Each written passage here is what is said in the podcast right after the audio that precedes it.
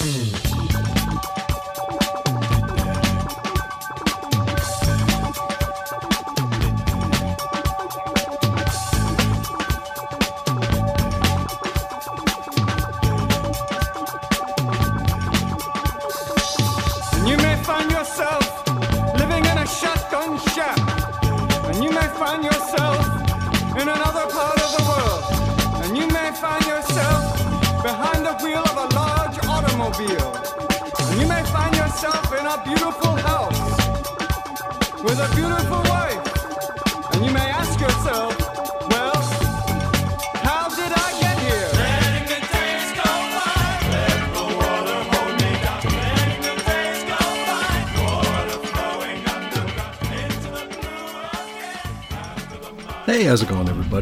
Chris, and welcome to X Lapsed episode 18.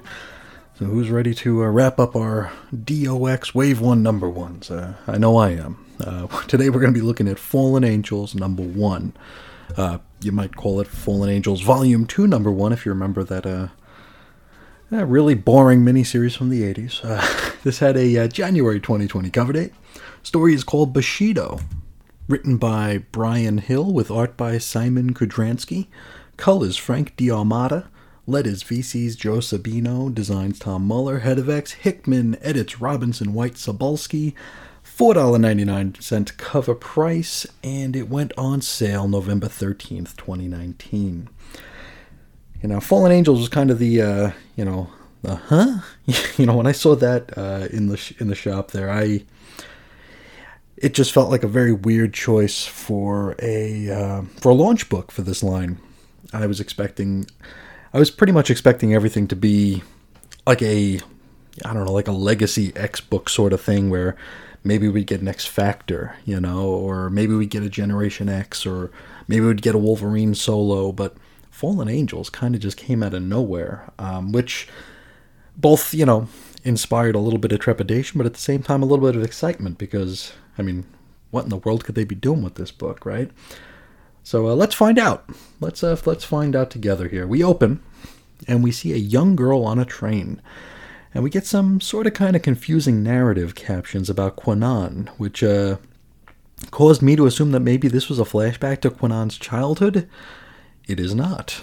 Now, this young girl pops some sort of digital diode doohickey onto her dome, and we can also see that she has a butterfly either tattooed or adhered around the nape of her neck. The girl is suddenly overcome with strength. She's able to tear a stand rail in half. With it, she beats many of the other passengers, working her way toward the control room.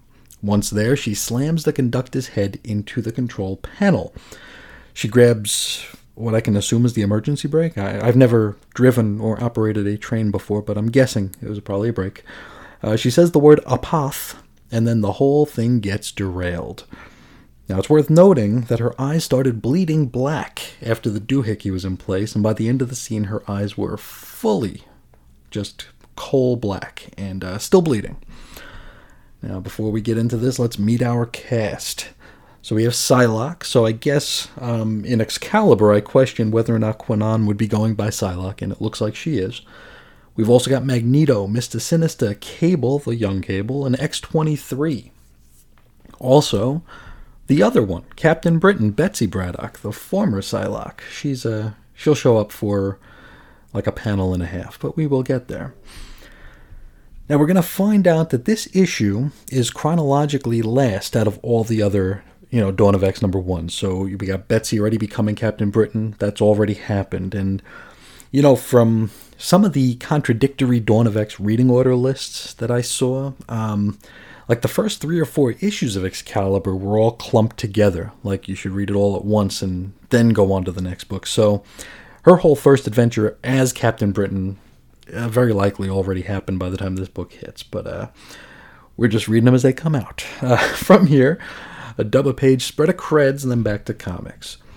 We're on Krakoa and we see Psylocke, Kwannon, meditating. She's being all tranquil and very, very purple. Uh, suddenly, her mind is, becomes preoccupied by a presence of darkness, warning of a tetragrammaton called Apoth. Now, she's told to stop Apoth, and she's reminded that Apoth has already taken something from her and this is uh, more than enough to shock her out of her happy place. And next we see her, she's in the House of M, chatting up Magneto in an attempt to get permission to leave the island. You see, Krakoa has been on lockdown since Charles Xavier's death at the end of X Force number one. So, uh, A, way to go, X editors, actually putting a footnote in there referring to X Force number one. Thumbs up to you. And second, I guess Charles is actually dead, at least for now. Uh, now, I really wasn't expecting to find anything else out about the assassination or the assassination attempt until X Force number two. Uh, I really. I love that there's a feeling of co- continuity between these books. I was afraid that these were all going to kind of go their own way, with maybe just the main X Men book is sort of a sort of a, like a meeting place for all the stories, like where we touch on everything. But it looks like uh, it looks like we are actually you know reading a family of books, and that's uh, I like that. I like that. So anyway, back to the story. Psylocke pleads her case until Magneto tells her officially that she can't leave. Though he suggests that maybe if she goes over to talk to Mr. Sinister, he might be able to at least hear her out. Now, being kind of thick, she asked Magneto why he gave her a rule and then told her how to break it. And Magneto, I mean, you could you could almost see him like slump his shoulders and say he's like, you know, you're not getting it. but like and he all but like repeatedly winks at her to get her to understand, and she finally gets it. And she thanks him. And he tells her, Don't thank me because I didn't do anything. And uh, he goes on to say that sometimes, especially while he's in mourning, he might just forget on the record conversations he's had. And this reminds me a lot of like when you try to have like a like a sort of sly conversation with someone and they just don't get it. Uh, it was pretty painful how Magneto had to basically spell it all out. Uh, very well written though. I, I, did enjoy reading it, but it was you could feel Magneto's frustration. It's like, next stop, Bar Sinister. And here, Psylocke pleads her case to the Mista, who is depicted as a little bit less fabulous here and more like the Sinister of old. Sinister hears her out and he confirms uh, that she's looking for him to break the laws of paradise. Like he actually wants her to say it. Uh, you know, she's all, you break the laws of nature all the time, so what's a big deal? Sinister laughs and says there are no you know, laws of nature. Uh, they talk about killing, and Sinister asks how she would have gone about killing Betsy Braddock for inhabiting her body for all those years. And she replies that she would do it the same way she'd kill anybody quickly. Sinister tries to keep the conversation going, but Psylocke just wants off the island. Finally, he relents and says she can go, but not alone. Psylocke assures him that nobody on Krakoa trusts her, so enlisting aid is going to be a kind of a difficult task. Sinister suggests she find other people who want to uh, destroy stuff. From here, we hop to flashback land. We're in Japan. And it looks like Kwannon is probably maybe like a preteen at this point. She's still got kind of like little baby fat cheeks, you know.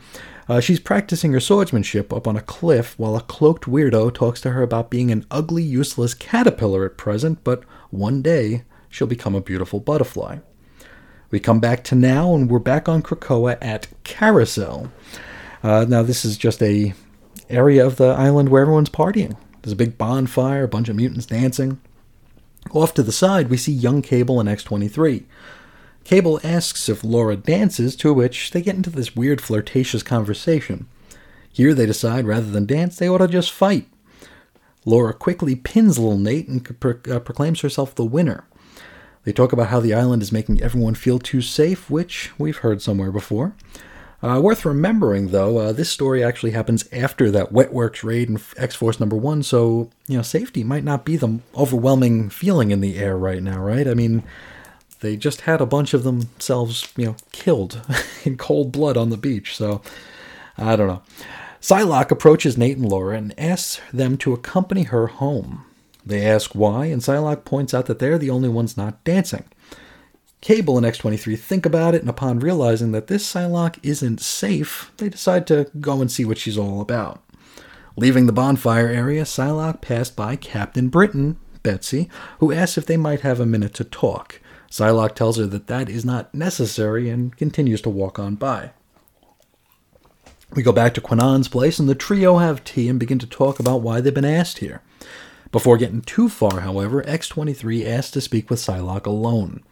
Once outside, she says, I don't care what it is, I'll go with you, but Cable needs to stay behind. She says that Nate needs and deserves Krakoa. while she, X23, needs a life without being stuck in Logan's shadow. To which I say, yeah, good luck with that, my derivative friend. Uh, maybe try not using claws and also maybe don't go by the name Wolverine sometimes. I don't know. Uh, from here, we jump all the way to Tokyo. Kwannon and Laura have been given an audience with a black marketeer named Makoto, and she's got video footage of the train derailment from the opening few pages. She also states here that Apoth is nothing more than a rumor, a boogeyman made up of body mods and digital narcotics that has been made up. Uh, now, the digital doohickey the kid is in the beginning of war is something called overclock. Now, Makoto says if there is an Apoth and Apoth is responsible for overclock, well, then Apoth is going to make millions upon millions of dollars. We watch the video, and upon seeing the kid's butterfly marking, Psylocke heads back into flashback land. Here we see Kwannon just after giving birth to a baby girl. Now, to teach her that love is weakness, her keepers take the child from her and tell her that they will mark her with a butterfly. Back in the present, Psylocke is, uh, well, she's going nuts. She's psychic blading Makoto while X23 holds off the goons with her claws. Uh, we finally are able to get some confirmation that there is an Apoth, though Makoto does not want to give any more information lest she be killed. Well, if you're Psylocke, that's not much of a problem because uh, she can just yoink that info out of the head anyway with her, you know, with her blades. Laura wants to know what's going on, and so Psylocke touches her, and this somehow shares her thoughts. And now X23 knows everything that we do. You know, Kwannon had a daughter, butterfly branding, yada, yada, yada. We get a couple of pages of info, uh, you know, of the info variety regarding overclock. And uh, tell you what, designer drugs are almost always a complete bore to me. I feel like every third X Men story arc since the turn of the century has had something to do with a designer drug. Whether it makes you a mutant for uh, gives you mutant powers or takes powers away, it's always just I don't know. It bores me. Um, I'm not looking forward to doing more of it here. Hopefully, there's more to this than that. Uh, Psylocke and X23 follow their lead and they arrive at a barn somewhere outside of Tokyo. Psylocke warns that she doesn't want to leave anyone alive inside. Um, now, X23 understands this. Inside, however, they don't find Apoth, well, not exactly anyway. Instead, they find a bunch of black eyed children. Psylocke instructs X23 not to hurt them. They, the children, suddenly start dropping to the ground dead. One remains, however, and has a warning. Now you see, Apoth is speaking through this last child, and he tells Psylocke to return to her island. He even suggests that with the mutants all in exile, the rest of the world might actually evolve. And then the kid dies. Another brief flashback shows Kwannon slicing the wing off a butterfly, which I'm guessing is supposed to be poignant. We rejoin her back at Bar Sinister. She wants to put together a team to track down Apoth. Now, she makes a deal with Sinister. Remember, Sinister is on the Quiet Council, and if he can keep this quiet from the Council, she'll give him Apoth to study or dissect or whatever the hell Sinister might do with a body. He, will have free reign. And once he's done with uh, with Apoth, Kwannon will, you know, take care of it. Uh, we wrap up with the official drafting of X23 and Cable into the ranks of our unnamed team. She asks them to find others they can trust, so it looks like we're going to wind up with more than just our uh, trio of outsiders here. And that is that. And that is also all six Wave 1 number ones from Dawn of X. So, talking time, talking time. Uh, when did Kwannon come back? Uh, she been like puttering around the X universe for a bit, or she just a, like a resurrectee? Um, last I recall, though, it has been a while. She died of the legacy virus back in the long ago. And I tell you what, I remember being so confused during that story arc where she came back in Betsy's British body. Uh, probably because whichever Kubert was drawing those issues made so little differentiation but between the purple haired women, you know, Kwannon, Revanche, or whatever. Uh, she just had poofier hair. I mean, one of them didn't look especially Asian, one of them didn't look especially un Asian. Um, also, at the time, I knew nothing about Betsy ever being, you know, uh, a Brit to begin with. I knew she was related to Captain Britain, but I didn't know a whole heck of a lot about a body swap. So, I, uh, that was very confusing, and it wasn't, uh, it was confusing and not interesting, which is, you know, the worst of both worlds there. I was previously tipped off that I'll need to check out like the the Wolverines weekly series, the post Death of Wolverine thing, to get some more insight on Psylocke, the Betsy version, which seems a rather daunting test, task. But I, I might keep my eyes peeled for that in the cheapo bins to see what I can find. Now, is this the first time we're learning that Kwannon had a child? I think that's an interesting story beat. Um, I guess we might be able to assume then that the kid from the beginning was her daughter?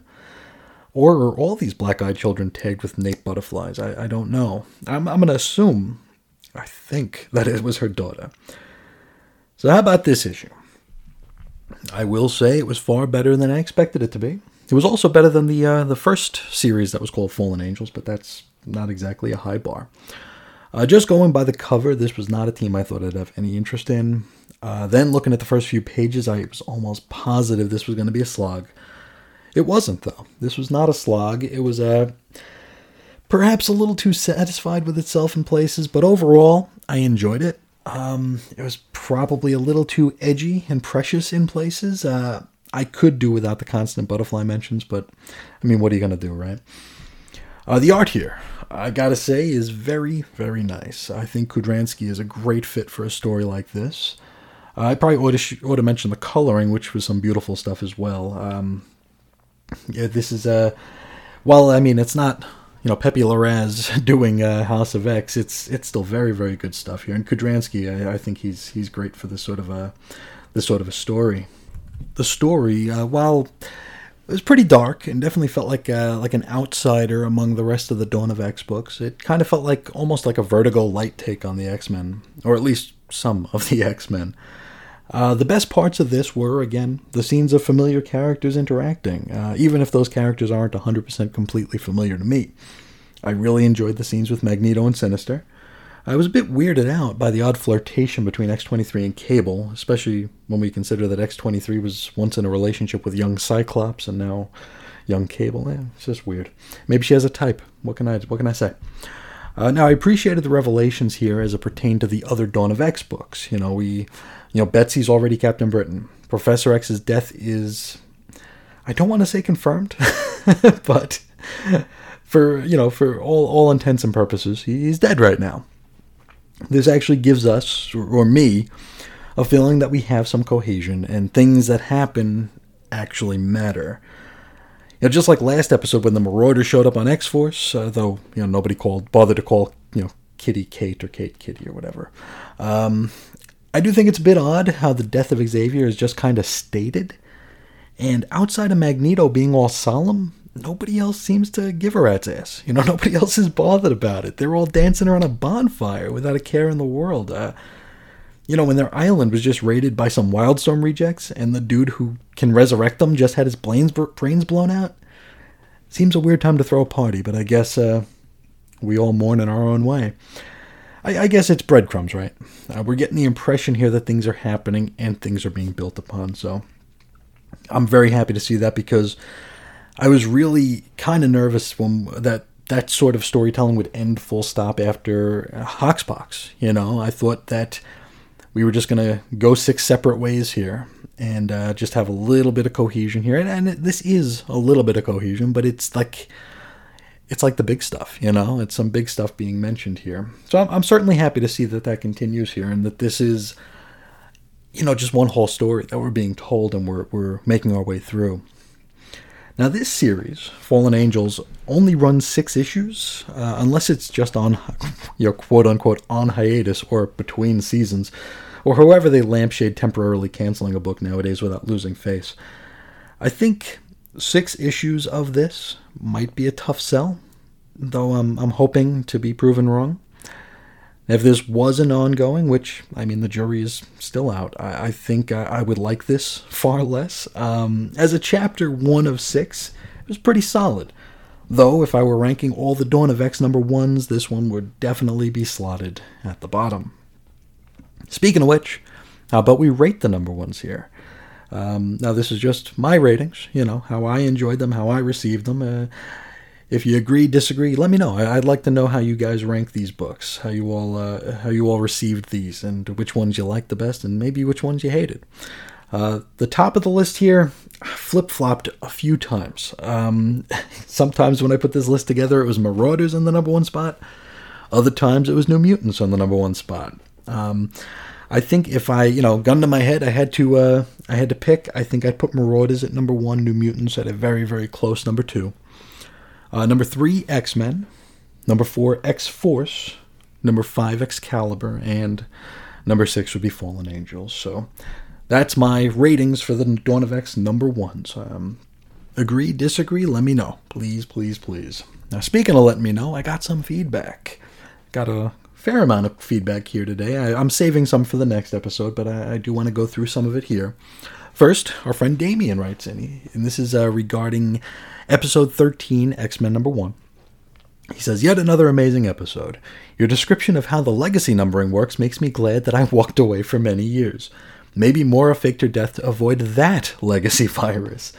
Uh, it seems like a symptom of a broken system at Marvel that demands repeated number ones, even if there's nothing new. And yeah, 100% broken system. Um, law of diminishing returns, yes, totally. But at this point, I mean, how can we even get mad at Marvel for it? They're abusing it, yes, but uh, there's no denying that these number ones get a sales bump. So, at the end of the day, it's our fault.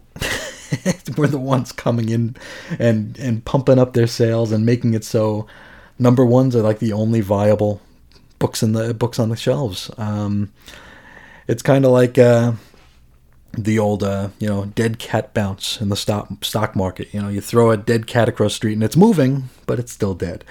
I feel like that's what these number ones are. It's just the dead cat bounce of comics. Um, you know, it makes it look like things are moving in the sales, but it's it's not. Uh, nothing sustainable anyway.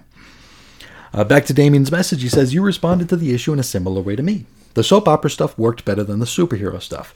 I'm never very interested in seeing fights among against armies of goons, but turning them into apes was definitely fun. The one thing you missed of, with the diagram of the Summers house is that Jean's room is in the is the middle one, and she has connecting doors to both Scott and Logan. They definitely want us to know that Jean is in relationships with both men. This is one of those niggles in my brain that implies Xavier is altering the resurrected. I feel like the established Jean and Scott would not enter into a three-way relationship, even if it was attractive to them. They're both very, very small C conservative, and this is true. This is true. I didn't take a close enough look at the actual schematic. While Wolverine's listed, you know, they listed the rooms. Wolverine does list between Scott and Jean. It's actually Jean's room with, as you mentioned, connecting doors that is in the middle of the schematic. I, I I was taking them in the order that they were listed. I didn't even bother to look at the actual schematic itself. And you're 100% right, my friend. Uh, Jean is in the middle, and they, there are doors to both fellas' rooms. So, yeah, definitely. Good eye, and, and thank you for uh, pointing that out to me. Uh, back to Damien. He says, As for the empty room, it's probably safe to having a couple of spares if Scott keeps inviting people to stay. But there was that sinister secret about more Summers' siblings. Maybe one of them will claim a room. I'm with you all the way about Leinil Yu. He's great action adventure artist, but can't really deliver the domestic stuff. Everyone's a bit stiff. I feel like Hickman is writing for a Paul Smith type, but he's been given a Jim Lee. Looking forward to Marauders because I have a lot of love for that book. And yes, I, I, can't wait to hear your thoughts on Marauders. That was, you know, as, as just mentioned, that was my top book of the month. So that was a lot of fun. Thank you so much for writing in. Thank you for the uh, the correction on the schematic and I, am definitely looking forward to uh, to hearing what you, your thoughts on Marauders. Uh, so uh, thank you, thank you. Next, Al Sedano, Al Sedano of the Warlock and Thanos podcast.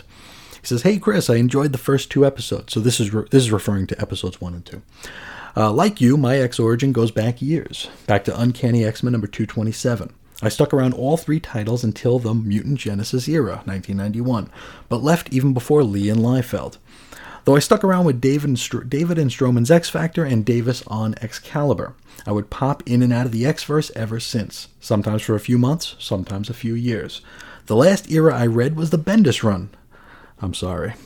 So at this point, I'm pretty. I'm also pretty lost on what's been happening, but I'm trying to put that out of my head too much and treat it like I'm a new reader. So here's a few thoughts I have so far regarding House of X number one.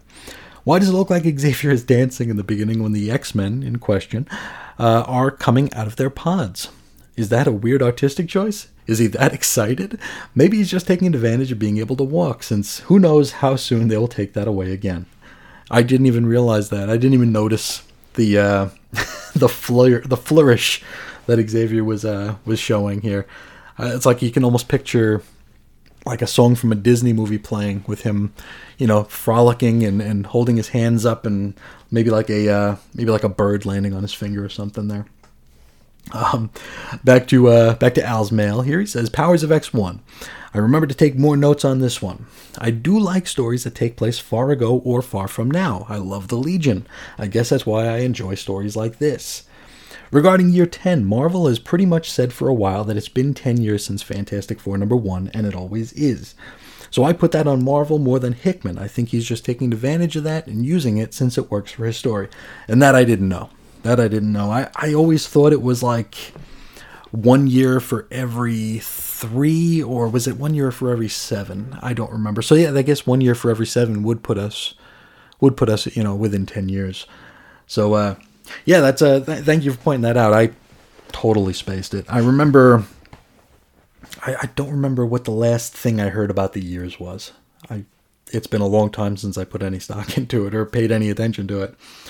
Um, how does Professor X get the thumb drive from Mystique? It just flies over to him. Did Magneto do it, or is, or he pressed on his helmet? Did it give him telekinesis? I don't know.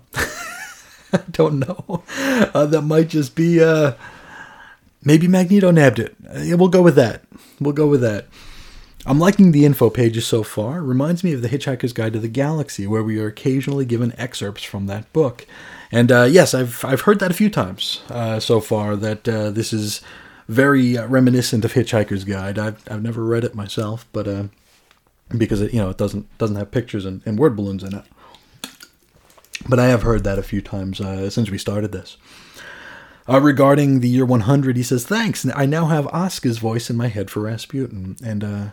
Asuka from Neon Genesis Evangelion, I'm assuming, because I did make a few references to Evangelion through that because, uh, well, let's face it, they put an Ava, they put an Eva unit in year 100. That was an Ava unit 100%. so uh, it made me think of Evangelion, and then we had the uh, we had the LCL sort of thing with uh, Nimrod the Lesser there, where he was you know basically boiling people down to their component parts and putting them in a in a thing altogether, which is also very reminiscent of Evangelion. Uh, Nimrod, he seems creepier to me now with his kindness. That's true. giving him a personality was very, very cool, very, very weird, very, very creepy.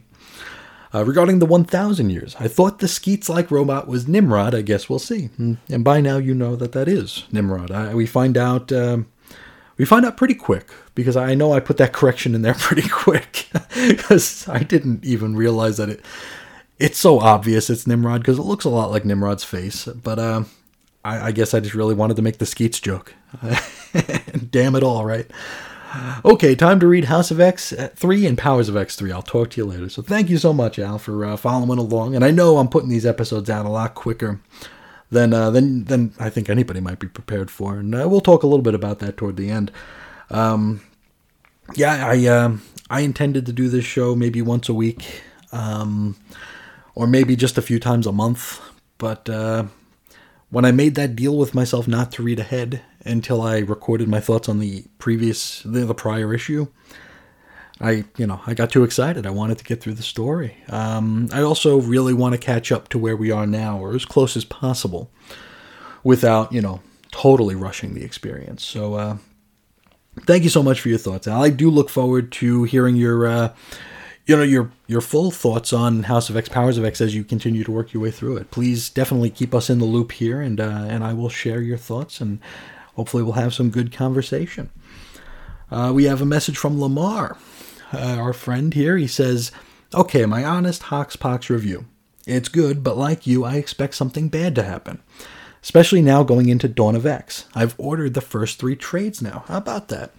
I do not trust Krakoa, Sinister, Apocalypse, or Xavier. He definitely feels creepy. Creepy like that what if story Ruins, where he was the president.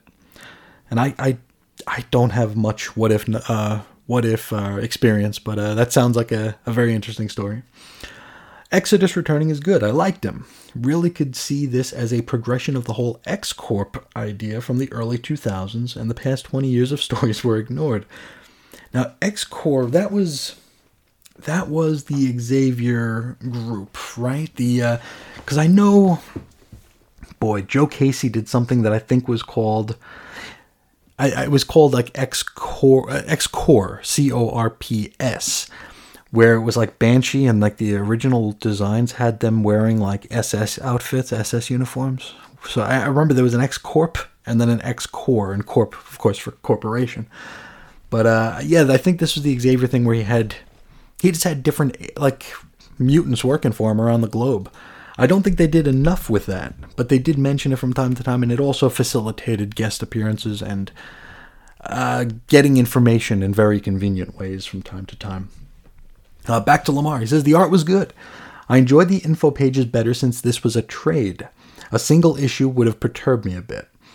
Hasbro needs to make some of these Marvel, Marvel Legends from the variant covers, especially Maggot and Chamber. In the end, I did enjoy it. Oh, the whole resurrection thing the X Men have now. Did Proteus warp Wolvie's egg to have an adamantium bones and claws? That wasn't found in nature property of his. I'm still iffy on it. Something nasty is going to happen because of it. I didn't even think of that. I didn't even think of that because, I mean, yeah, Wolverine had the uh, the adamantium put on not from birth. You know that was that was during the whole Weapon X thing. So that is very interesting point, and not something I ever thought of. So I do wonder if something's going to happen because of that. And uh, and I, have been saying a few times here. I, I wonder how many times they've they've killed and brought Wolverine back that we haven't seen. It just seems like uh, I don't know. It's it, it feels like Xavier is doing something. Um, though he's quote unquote dead now, so who knows? Thank you so much, Lamar. Next uh, bit of feedback here, and we only got three to go. This is from Jeremiah, uh, who uh, who was my Hoxpox tour guide back in episode five. He says I finished episode nine today, discussing House of X number five. That's the big issue, of course. The issue with the resurrec- resurrection reveal, uh, the church service, and the bad guys get to going get to go to Krakoa. It was a great episode. I loved the scene where the bad guys show up and Apocalypse is last. It was so well done. The build up, the art, and the dialogue. You could feel the tension. It was one of my very favorite parts of the whole series, and I totally agree. Issue nine, I think, is a very powerful issue where I feel like what we learned and what we experienced in that issue was so risky that it could have been a make or break for I mean, you could have bought every issue up to that point and saw that reveal of the resurrections and bringing the bad guys on on board and you could have just thrown your whole your whole stack in the fire at that point. You know, you could have had that reaction or you could have maybe been eh through the story and then you see that and you're just all in. I, I think that was just a, a masterstroke, right? It was just so well done. Uh, the dialogue was wonderful. It was tense. It was nerve wracking. It was. It felt dangerous. Just real good, real good. You know, five stars all the way through for that one. Uh, thank you for uh, sharing your thoughts, Jeremiah. I do look forward to hearing more from you. Uh, Andrew, our pal Andrew at Mighty Evil Doom on Twitter, he says, I don't like the premise or the new status quo. But I haven't read X Men in nearly 20 years, so it's just an interesting curiosity to me. I still enjoy hearing your take on the book. And uh, this is interesting because I, I haven't heard a whole lot negative, but I can totally see why. Just as I mentioned before, uh, you know, this big reveal and the status quo shift, it's not for everybody you know. Um, but I definitely love to hear uh, some thoughts, uh, some you know, some uh, I don't want to say contrarian thoughts, but I want to hear some uh, some thoughts that just aren't completely on board with this. So, Andrew, I, I would definitely love to hear some of your uh, specifics here uh, from what you've heard, and um, and just uh, just if you could expound on it a little bit, because I, I'm I'm very very curious because I can totally see why this is this might be a tough sell, and I can totally see why some people love it. Um, I am being cautiously optimistic. Uh, there were some scenes in Hoxpox that I absolutely adored, and there were some scenes that I don't ever need to see again. So I, I think I fall somewhere in the middle, but more on the positive side than the negative. So if you guys, if anybody out there falls more on the negative side, or or falls anywhere actually, but I, I definitely want to hear some people who uh, didn't receive this. Uh, like a lot of the other folks did. Just uh, I do want to hear some some differing opinions for sure. And thank you so much for sharing, Andrew. And we will wrap up with uh, Jason. Now he writes in. This is regarding the episode where we discussed Excalibur number one. I think that was episode fifteen, maybe. He says, "This is the Dawn of X books. Dawn of X book I noped out on most expeditiously. It assumed I had a bunch of knowledge about a bunch of characters and crazy backstory, and I just didn't. Now that the swords, Sword of X thing is happening, maybe I'll dig into Marvel Unlimited and get caught up." And uh, regarding the crazy backstories, he's, he continues and says, I got about three levels deep into a wiki hole on Betsy Braddock, Psylocke, Kwannon before I just gave up and fixed myself a restorative cocktail. and yes, that is a many splendid story, isn't it? Uh, the Betsy, Psylocke, Kwannon, Revanche. That that is a that's a disaster of a story. There is so much going on there, and at the same time, nothing really going on. Um, I could totally see getting getting burnt out even just looking at the wiki on that. Uh, and and as uh, you know, as I ranked them here, Excalibur did fall toward the bottom. Um, you know, there and there were parts of it that I loved. I loved seeing Rogue and Gambit.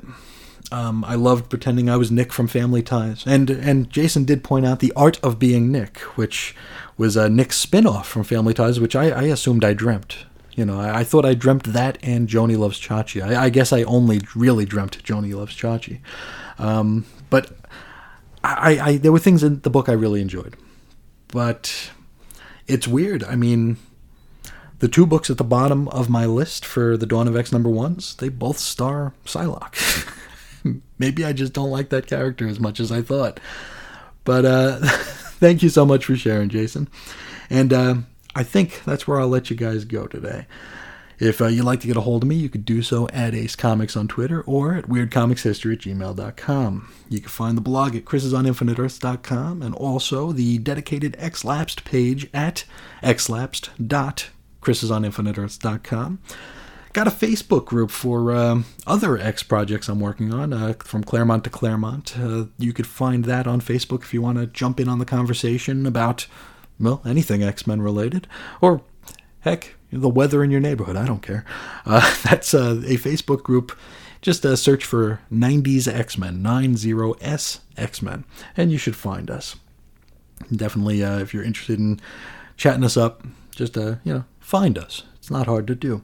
And now that we're wrapped up with all the number ones, I'm not sure if I'll take a few days off um, before hopping into the number twos. I I know it's overwhelming to drop you know an episode nearly every single day. Uh, not only for me doing it, but for folks who are you know trying to listen to this and trying to listen to their other shows, and uh, you know just trying to have a life that doesn't revolve around having my voice in their head. So I might take a couple of days off to let people catch up. I am doing these a few days ahead, so by the time you're listening to this, there's either a few episodes in the hopper waiting to be published, or there aren't. I already know, um, or I will already know when we get there. But uh, so if this episode hits and there's not an episode for a couple days, don't don't worry that it's gone. It's just uh might just be giving a, giving folks time to catch up. But uh we'll know better as we get there. I might just power through. Anyway, that's where I'll leave it. One last time, thanks everybody for hanging out, listening, reaching out. It means a whole lot to me. Uh, really, it'd be a whole lot harder to keep up the uh, you know the the pace and the enthusiasm if uh, if there weren't folks that I knew were listening and, and having a good time with this uh, content. So thank you so, so much. Until next time, uh, as always, I will talk to you again real soon. See ya.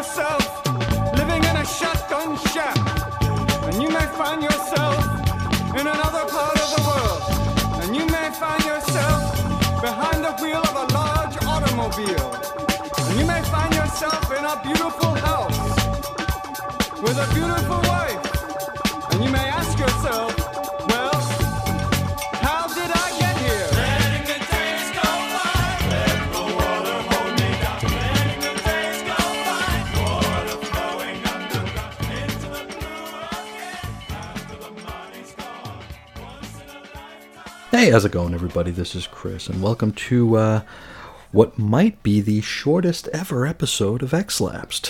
this is going to be episode number 24, and the reason it might be short is because it's, uh, well, the subject today is Fallen Angels number 2. And, uh, well, there's just not a whole lot to say about this one. Um, this is uh, Fallen Angels Volume 2, Number 2, at a January 2020 cover date. We'll hop right in. Uh, the story is called Shoto, written by Bryan Hill with art by Simon Kudranski. Colors by Frank D'Armata, letters by VC's Joe Sabino.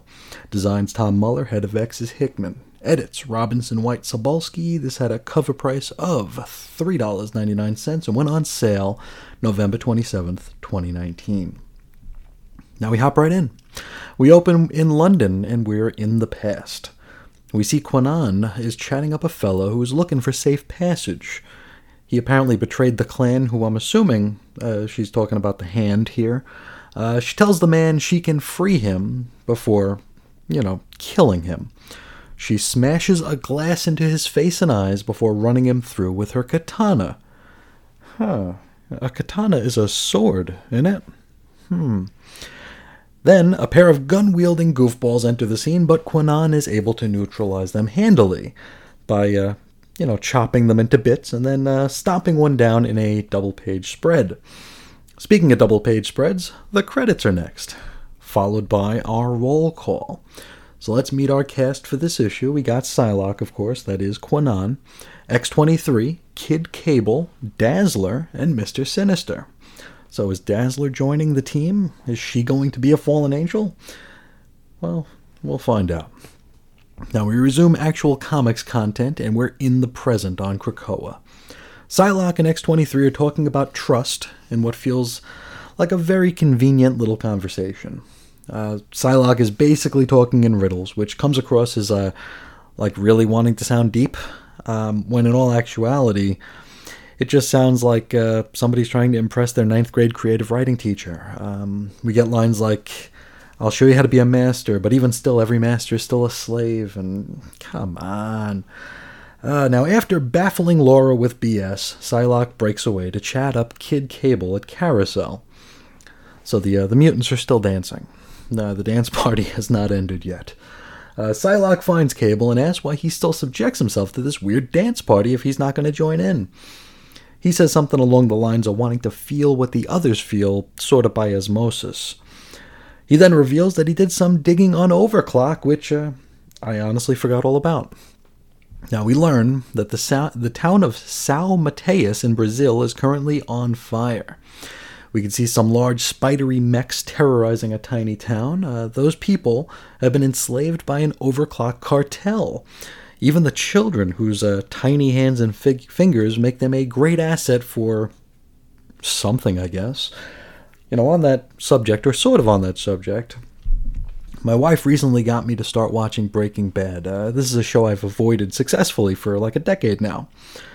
So now, you know, as a guy on the internet who's watched a couple episodes of Breaking Bad, I'm more or less an expert on making drugs, right? They, they, you know, from all the circles I've heard Breaking Bad discussed in, you, you become an expert on making drugs if you watch a couple episodes of that show. Uh, but still, I don't know what tiny fingers have to do with drug making. Maybe we'll learn something new.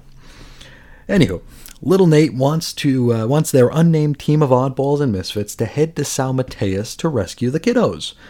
Psylocke ain't feeling it. Now, she comments that each time they leave Krakoa, they are making a risk of the island itself turning against them. And so, they're going to need to pick their battles now more than ever. You know, if they choose to leave the island, if it's up to Psylocke, it's going to be in pursuit of Apoth. And Apoth is, uh, of course, the fella we were introduced to, or sort of introduced to last issue. Cable is rightfully annoyed and threatens to head there on his own. Then Dazzler. Hey, I'm sure she's going to do something amazing here, considering she got herself a little character tile on the roll call page. She actually does not.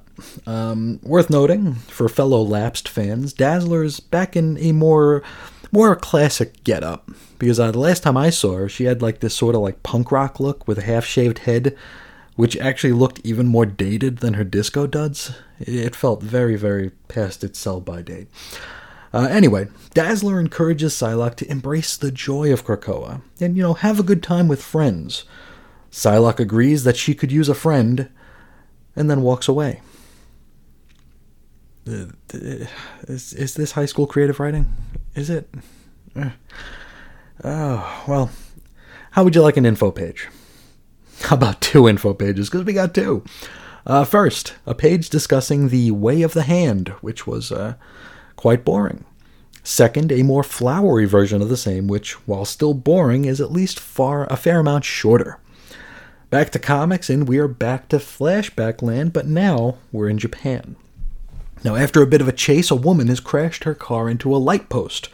She finds herself surrounded by a gaggle of Cobra Commander looking goofs with their guns drawn. Not for long, though, because someone with a big old katana is there to save the day. And so body parts are just flying everywhere. This is, of course, Kwannon.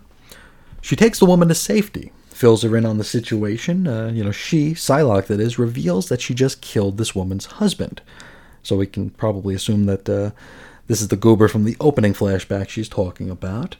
She further reveals that she was also contracted to kill this woman. So she's going to kill the husband, who she already killed, and she was supposed to kill the wife, but she ain't going to do it. Now, you see, our hero touched the fella's mind before killing him, and since he lied for and died for this woman and their unborn child, Kwannon has decided to show a bit of mercy. She also gives the woman a bunch of money and a boot in the ass out of Japan. We learn that this woman did not get too far. She was captured, tortured, and killed. But she never spilled the beans that Kwannon tried to save her. From here, we go into another flashback, flashback inside a flashback. A few panels from Kwannon's youth, and we get a. They, they talk about butterflies a bit. You know how this book is. To the present, Psylocke is at Bar Sinister, and they're talking about butterflies. Now, Kwannon reveals that she hates that butterflies are something that she and Betsy Braddock ever had in common. Sinister grants her passage off the island and assures her that he is her ally. And so, we meet up with Kwannon at Cable's house. She agrees to accompany him to São Mateus. Oh, and, and X23 is coming too. Kwannon states that she wants to teach Cable about war and X23 about rage, and all she wants is in exchange is to learn from them about goodness. Goodness indeed. Um, we wrap up this issue in São Mateus. Cable does a scan, and then our ramshackle trio finds themselves under attack by a giant spidery mech. So that is a wrap for our Dawn of X number twos. So, uh, I'd say let's talk about this, but there isn't a whole lot to say, is there? Uh, this was kind of a nothing issue on it. Um, I'm sitting here, and I, you know, I know we have a head of X, right? We've got uh, we've got Hickman here, who's who's steering the ship, and I'm sure he's giving the writers a little bit of guidance on on things he wants included, so we can get to a a, a merging point, right? Because I'm sure you know, we have Sword of X's that's going to, or X, however the hell you say the name, X of Swords, Ten of Swords, X of Tens, uh, as Jason puts it. Um, so I'm sure that there's going to be some some cohesion, right? Some cohesive sort of a fiber running through this. So I'm trying to think about what the point of the series is, if there even is one. Um, I did note a few times during the uh, proceedings that Kwannon wielded a big ol' katana. So maybe those are seeds being planted for X of Swords? I mean, I almost have to assume that's the case. Otherwise, what, what could the point of this possibly be? I mean, who's asking for this? I didn't. Uh, I really didn't care about the care for this one. I was uh, very optimistic about the first one, or maybe too optimistic for the first issue here. Um, while it wasn't completely up my alley, you know, I, I try to temper my scores uh, by reconciling that not everything's going to be written for me. So I try to, and I don't even score things. I just try to frame my mind right, I guess. Now, if you're a regular listener, you might recall that the last few times we covered X Force, I mentioned that I thought Ben Percy, the writer, can be sort of kind of unsubtle with his methods, right? I, have I've mentioned that. Um, you know, this Fallen Angel story, though, I hate to do like the old internet meme here, but it, it, it wants X Force to hold its beer. I feel like the level of depth preciousness and melodrama we're letting Kwannon indulge in is wholly unearned, and as such, it feels wildly forced. It's trying hard, maybe too hard, to be poignant. But, uh, you know, as Damien mentioned in his feedback for the first issue of Fallen Angels, it really just feels like a holdover from the mid 90s. Uh, I don't know who the story might be aimed at, but unfortunately, I'm not part of that group of people. I will maintain, however, that the art fits the tone of the book, and I really enjoy Kudranski's stuff. Um, but I mean, other than that, I mean, is there anything else to st- to say? Uh, uh, you know, maybe if I spent a little bit more time unraveling the repetitive and inane butterfly chatter, I'd find something. But I mean, I was sort of over that last issue. Um, I was hopeful that we'd start seeing more members join this uh, unnamed team here, especially, you know, we see Dazzler in the roll call box, you know. Not that I'm a huge fan of Dazzler or anything, but I just feel like she could have been maybe a fun addition, you know, uh, to a book that features three very serious and navel gazy sorts of characters here. Throw Dazzler in there for some comic relief, you know. Throw throw her in there for maybe just as a point of view character who isn't up their own ass like these other characters can be. Um, unfortunately, you know, I, I do have all the issues. I've been getting them as they've been coming out. I haven't read them, but uh, I don't recall seeing anybody but our big three on any of the remaining covers. So I, I guess time will tell whether or not their ranks increase. Um, but unfortunately, and I hate being negative, I uh, I would be much more comfortable sitting on my fence as I usually do. But uh, this isn't for me. But in the interest of completionism, and only in the interest of completionism, we will see this through till its end here. We only have four more issues to go. We're a third of the way through it. So we're getting there. And, and you know what? Hey, I've been proven wrong before. I've been proven I've been proven wrong more times than I've been proven right. So maybe the next issue will hit and it'll just it'll just knock me for a loop and I'll love it fingers crossed. we'll see. In uh, we'll see. You know, in about a week, how we're feeling about that. Uh, but that's it for uh, the number twos. Next, we uh, we've got our milestone 25th episode of of X Lapsed here. I'm thinking holofoil, chromium plated. You know, maybe die cut. We'll uh, we'll do it up good here, and it's going to feature our first Dawn of X number three with X Men. But before I let you guys go, do have a bit of feedback we're going to hit today. Now, we'll start with Damien. He's discussing X Men number two. And he says, I've definitely got less to say as we move on. This issue is really just set up for X of Swords. The whole summoner stuff lost me. Why should I care who this is? The whole reuniting islands can't feel significant as we had only a few weeks to process the split, which was a tiny element of a previous story. Now, if you haven't listened to the uh, episode where we discussed X Men number two, the whole gimmick there is that Krakoa was searching out this island that appeared, this uh, reef uh, or coral that showed up. And, uh, you know, the X Men didn't know what was going on, they didn't know why Krakoa would be attracted to this island because they don't know Krakoa's origin like we do. And uh, basically, what it wanted to do was either bang and or merge with this, you know, this coral And uh, we found out that the island was split during Hoxpox, right? And uh, Damien's point here is excellent because uh, it's like almost soap operatic in the pacing. Um, now I've talked a bit on this channel about how you know my, my, wife got me to start watching Days of Our Lives like 15 years ago. We watch it every day, every single weekday. We watch Days of Our Lives without fail. Um, and this reveal or story beat feels very much like something out of that. You know, as it pertains to pacing, not so much in story. Nothing nothing quite as interesting as islands banging and merging happens on days, unfortunately. But uh, in in the soap opera here, if a character is set to come back, you know, a character you haven't seen in a while, or if a particular beat of a story is about to change, suddenly like all the dialogue becomes about that character or that beat, right? You'll have like a couple of characters sitting at the at the cafe or the pub, and they'll say, "Oh, I wonder what Sammy might think of this." And you think to yourself, "Well, Sammy hasn't been on the show for four years, so now that they're talking about her again in passing, well, she's probably going to show up within the next few days, and without fail, that's generally the case. Now, here we have this new origin for Krakoa, which, you know, it was only a, a couple of weeks ago, like Damien said, that we found out that Krakoa was, uh, you know, was split in the first place. So there's definitely a quick revisit, and it kind of takes the oomph out of the original beat, uh, for sure.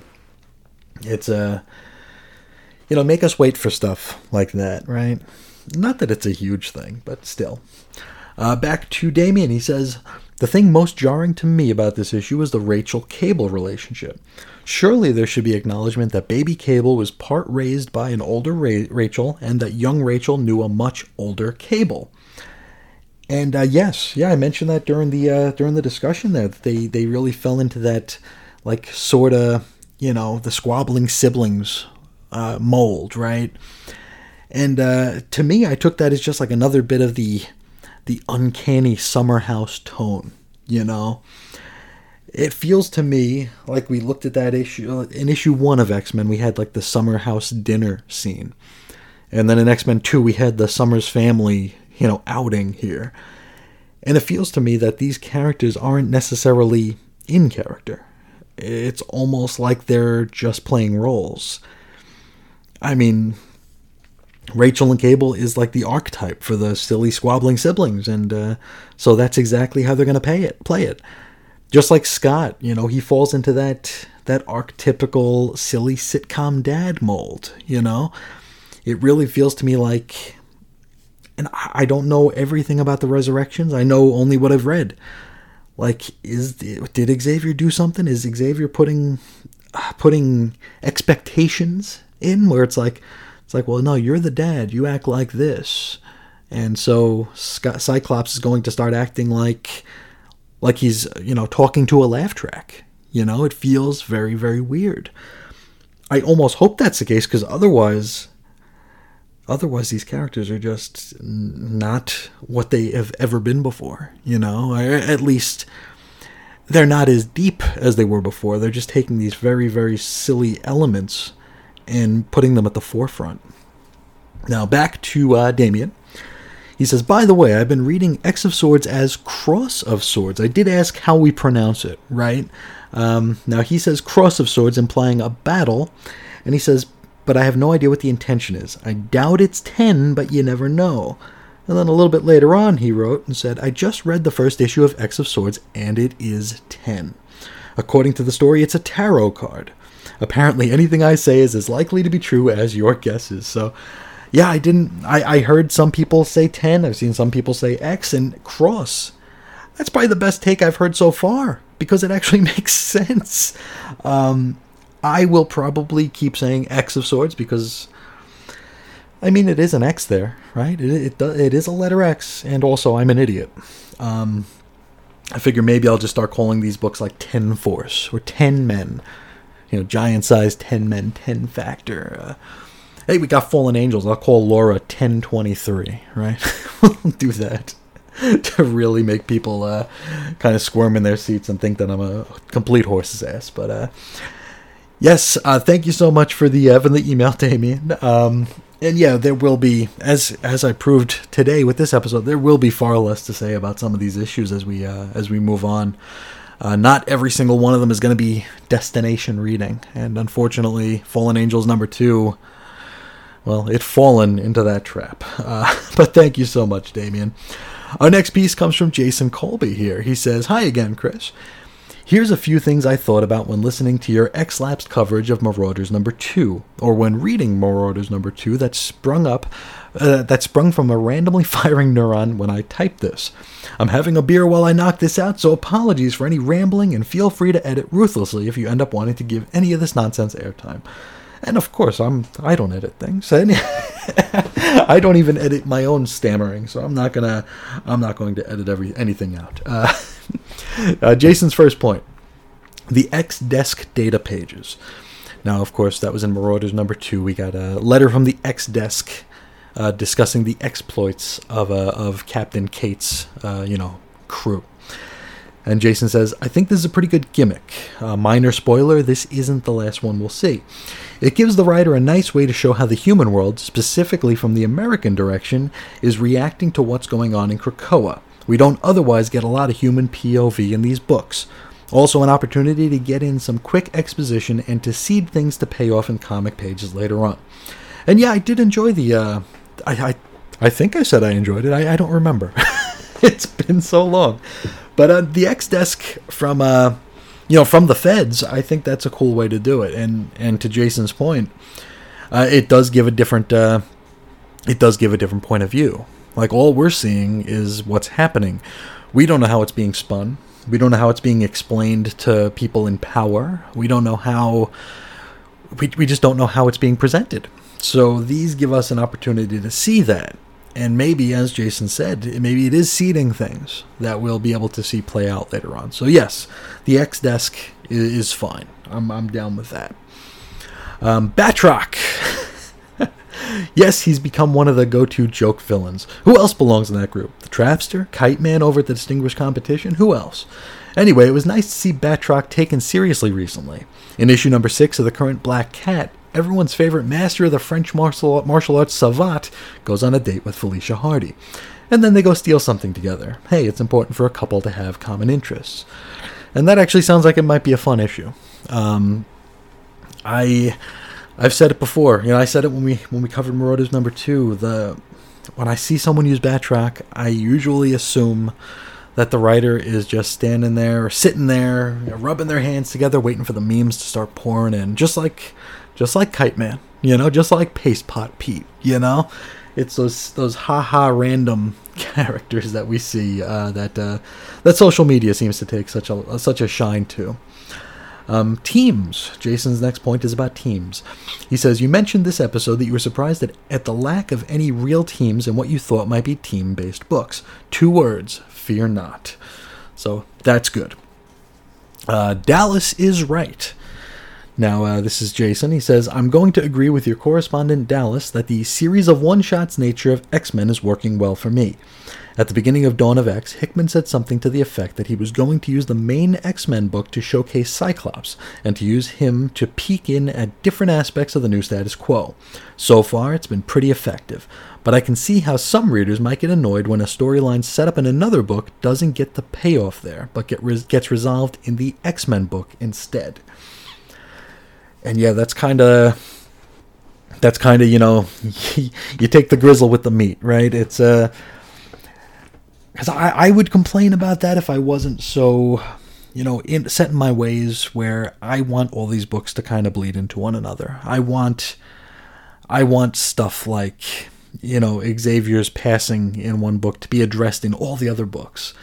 I come from that time, you know, that my X Men were were the 1990s where they were basically a fiefdom unto themselves. You know, they never really left their yard, but all the books were interconnected or all the books referenced one another. So you could it's like you had to read everything basically because you know, for several months out of the year they would be literally crossing over, but for the rest of the time you know stuff would be addressed you know or if the if x-force was staying at the uh, at xavier's mansion you might see x-force in the background of an x-men issue or or there might be a scene where where sam talks to scott you know? You, you'd see stuff like that. But i like that. I like that but i can definitely see how a reader, a new reader perhaps, would be very, very irritated that if if they picked X Force as their book, or if they, God forbid, picked Fallen Angels as their book, and uh, and whatever comes up isn't solved there, and but you'd have to buy an issue of X Men instead. I could definitely see that being annoying, for sure, for sure. Uh, from here, Jason shares with us his brief X history. He says, Last time I wrote in, you were surprised that anyone would have Hox Pox Docs be their first experience reading X books. Really more a matter of timing than anything else. I only started really reading comics around 2016. The first comic I subscribed to as it came out was Tom King's Vision, and then I found my way to DC stuff when they had their rebirth. And then I started listening to the Weird Science DC Comics podcast and first heard you and Reggie doing your thing. I think you two were on the Young Animal beat at that point. And uh, thank you, thank you for listening. It's always it's always cool to to see another uh, member of the uh, GFC. You know, um, the uh, that young animal. Um, I'll finish. I'll finish uh, Jason's point here, but I do want to discuss a little bit about the young animal and what that taught me about uh, about the the current year reviewing process. Um, Jason continues, as you might recall, the mid 2010s were kind of a dark time for the X Men. When the blue and gold books got their start, I took a peek, but nothing there hooked me.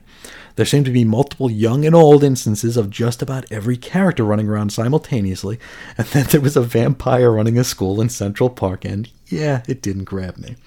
But then I looked in again when Jonathan Hickman took over, and here we are. I'll go back someday and read the classic runs, but right now my knowledge of back history is severely limited. So, a couple of things I want to talk about there. Um, first, uh, I think it was last episode when we were uh, I was covering Damien's message about Fallen Angels number one, and I talked about how I have like a current year comics cushion when I discuss a book. I try to be I try to like crank up the optimism a little bit because it's, kind of how you have to be um, with current year books. Young Animal uh, taught me about that because there was a book from Young Animal, and I've talked about it a few times. I actually have a whole episode of Chris is on Infinite Earths about this very event. I think it was episode 12 in the archives. Um, Mother Panic was a book for Young Animal. It introduced a brand new character. It was written by Jody Houser, and she had a rotating cast of artists. Um, and at first, Reggie and I didn't care for it. We did not care for it, but we were always very, very careful about how we expressed that. We wouldn't say this is a bad book. We would not say this book sucks. We would not say we hate this book. We would say something along the lines of, we're not the audience for this book. Kind of like I said today with Fallen Angels number two. Mother Panic was a book that we wanted to like because it was a brand new character, and we don't get those very often in comics. But we didn't like it at first we eventually came around to really, really enjoying the book toward the uh, like the second two thirds of the run, and then into the follow up miniseries, which we adored. We adored it, but the thing of it is, we were working for Weird Science at that time, and they they used a you know an X out of ten rating system to kind of fall in line with the, you know the comic book roundup groups and all that kind of stuff. So while saying nothing outright bad about Mother Panic. I think I gave the first issue like a 6.5 out of 10. Said, you know, there is an audience for this book. Unfortunately, it's not me. Well, people, when you write for a site that uses a number rating scale, you might find that a lot of your audience doesn't bother to read the review but only reads the number. So I could have been saying any number of things in these reviews, but the fact that I gave it a 6.5 out of 10 was enough for people to decide that I was public enemy number one.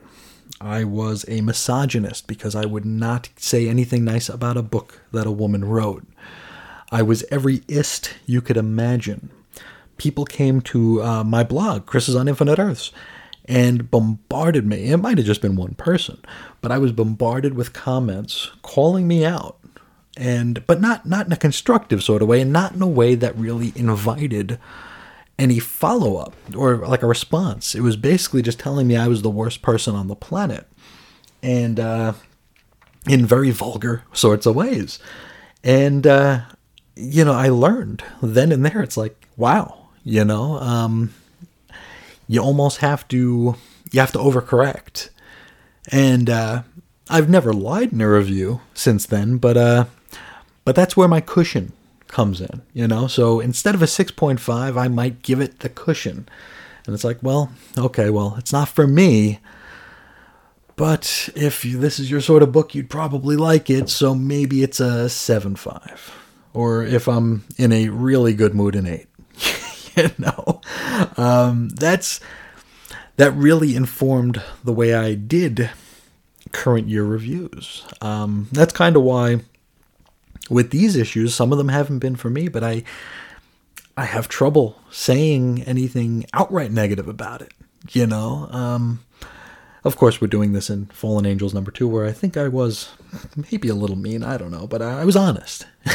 that's the thing. Um, but uh, the Young Animal series of uh, podcasts that is available here at the uh, Chris and Reggie channel at the archives, chrisandreggie.podbean.com. There are 18 episodes covering every single book from Young Animal from uh, 2016 to 2019, I think. Uh, we didn't do the second wave, of course, but uh, we did the entire first wave um, through Milk Wars and into the uh, mini series and it's about a 30 hour long playlist. So if you have 30 hours to spare, give them a shot.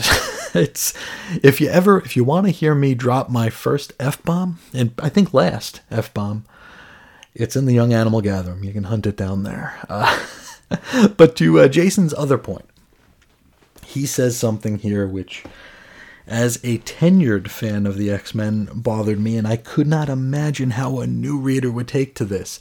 He says here there seem to be multiple young and old instances of just about every character running around simultaneously. Boom. That was that was crap. you know, we had the original 5, then we had the other original 5. We had Old Man Logan. We it was ridiculous how many versions of the same characters we had running around and uh, I couldn't imagine a brand new reader coming in trying to navigate that and uh, trying to realize the significance of it. I'd been reading this for a quarter century at that point, and I couldn't figure out the significance of it, and it made me run away for the first time ever. I ran away with the intention of never, ever coming back. So, yes, like Jason, nothing hooked me there either, pal. um, now, Jason continues. He says, This is regarding humor in the book. He says, what do you think about how humor has been used in the Dawn of X book so far? I can't think of many times when it's been deployed well, and lots of times when the dialogue was clearly supposed to be guffaw inducing but left me either cold or actively cringing. Okay, Kitty trying to waltz through a gate but instead busting her nose on it did make me smile, but only because I'm a bad person. Her whole mutant deal is being able to walk through things, so having the thing that was most that is porous to every other mutant be rock solid to her is some well deployed irony. Other than that, I haven't gotten a lot of chuckles from these books. Hadn't really thought about it before, but were there any jokes even attempted in House of X or Powers of X? I can't immediately come up with any. And I think that was a good choice given the content and tone of those books. Humor in a serious comic can be can be hard to pull off. It's great when it lands, but when it doesn't, it can pull me right out of the world the book of the book faster than any about about any other defect. Better not to do humor than to do it poorly. And uh, I'm trying to think here. Um, was there any humor? You know, I could think of when we went to Bar Sinister, right? We went to Bar Sinister, and there was that bit about Magneto's cape. And although I found it wildly out of character for Sinister, it still got me to chuckle. You know, your your cape is fabulous. You know, it was just. Uh, it caught me off guard, which might be the reason why I smiled, but even now I think it was funny. Uh, wildly out of character for the sinister I knew growing up, but funny. I'm trying to think if there's any other any other jokes here because I know in these I couldn't tell you when because I mean this uh, X lapsed is probably up to something along the lines of 30 hours itself at this point. I don't know. Yeah, I don't know what I've uh, when I've pointed out that I've laughed, but I know I've mentioned that I've laughed a couple times or a handful of times. I just just outright can't remember right now. But uh, but your point is well taken. Um, these are these are serious comics, um, which was what I thought was going to be a turnoff to me. I thought that the serious tone of this uh, new world was just going to be enough to you know kind of push me out. Um, but it's it's held on to me so far. But I, I'm trying to think if I can point out anything that was outright funny, and I can't. Um, outside of the cape thing, and of course Kitty, you know, smashing her face. That that was funny, uh, especially with how how annoying I found her to be. Seeing her walk into a wall was kind of funny. Um, but yeah, I'll, I'll, put a pin in that and try to think of uh, of what made me laugh here, and I'll, I'll try to I'll try to you know remember to to put it in next time. Um, that's the end of uh, Jason's email. He says, That's more than too much from me, so until Colossus becomes a pitchman for Rust- Rust-Oleum, make mine X Lapsed. Well, thank you so much for writing in, Jason, and for sharing your thoughts. Uh, it's always it's always a treat when you share your thoughts. I, I, I very, very much appreciate it. But, uh, you know, before we actually close this one out, I almost forgot to do it, but let's rank the number twos here. Let's try to rank the Dawn of X number twos. Goes without saying, at the very bottom of that list is Fallen Angels number two. Did not care for it. Um, next would be uh, Excalibur number two. Excalibur number two would be number five. Uh, I think, yeah, I think Marauders number two would be uh, fourth. Then X Force would be third. Second would be X Men, and uh, New Mutants would be uh, my favorite for this uh, for this uh, second set of books. I was going to say second month, but these were all double shipping. So the second set of books: New Mutants number one, then X Men, then X Force, then Marauders, then Excalibur, then Fallen Angels. So I'd love to hear your guys' lists and uh, see if they match up or if you guys think I'm completely out of my mind. Either way works fine for me. But uh, but thank you everybody for uh, taking part and enjoying and hanging out and all that good stuff. If you'd like to get a hold of me, you could do so at Ace Comics on Twitter or at weirdcomicshistory at gmail.com. You can find the show notes and all the stuff at chrisisoninfiniteearths.com or xlapsed.chrisisoninfiniteearths.com. You can find us on Facebook at 90s X-Men, and the complete audio archives are at chrisandreggie.podbean.com. And of course, you know, you can find those young animals there, all 30 hours of them, if you want to hear about Doom Patrol, Shade the Changing Girl, Mother Panic, and Cave Carson having an interstellar eye. Well, we got them there. Um, but I think that's it for today. Uh, one last time, thank you all so so much for listening. I very very much appreciate it. It means it means so much to me. I, I really, uh, in all seriousness, I, it's hard for me to put into words what it means to me. But uh, thank you all, and uh, till next time, uh, with our big milestone 25th episode, I will talk to you again real soon. See ya.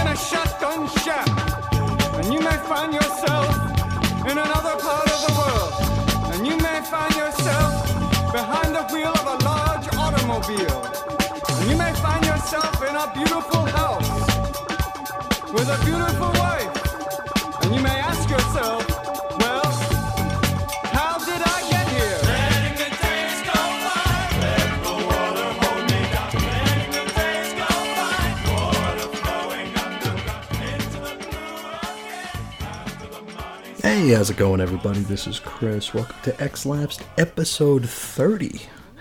Wow, 30 episodes. That's a that's a pretty big deal, right? Well, maybe not. I don't know. Uh, today we're going to be wrapping up the Dawn of X number threes, which means today's Fallen Angels Day. I'm sorry. Uh, Fallen Angels, Volume 2, Number 3, at a February 2020 cover date. The story is called Seppuku, written by Bryan Hill with art by Szymon Kudranski. Colors by Frank D'Armata, letters VC's Joe Sabino, designs Tom Muller, head of X is Hickman, the edits are Robinson White Sobalski. This one had a $3.99 cover price in the USA and went on sale on December 11th, 2019.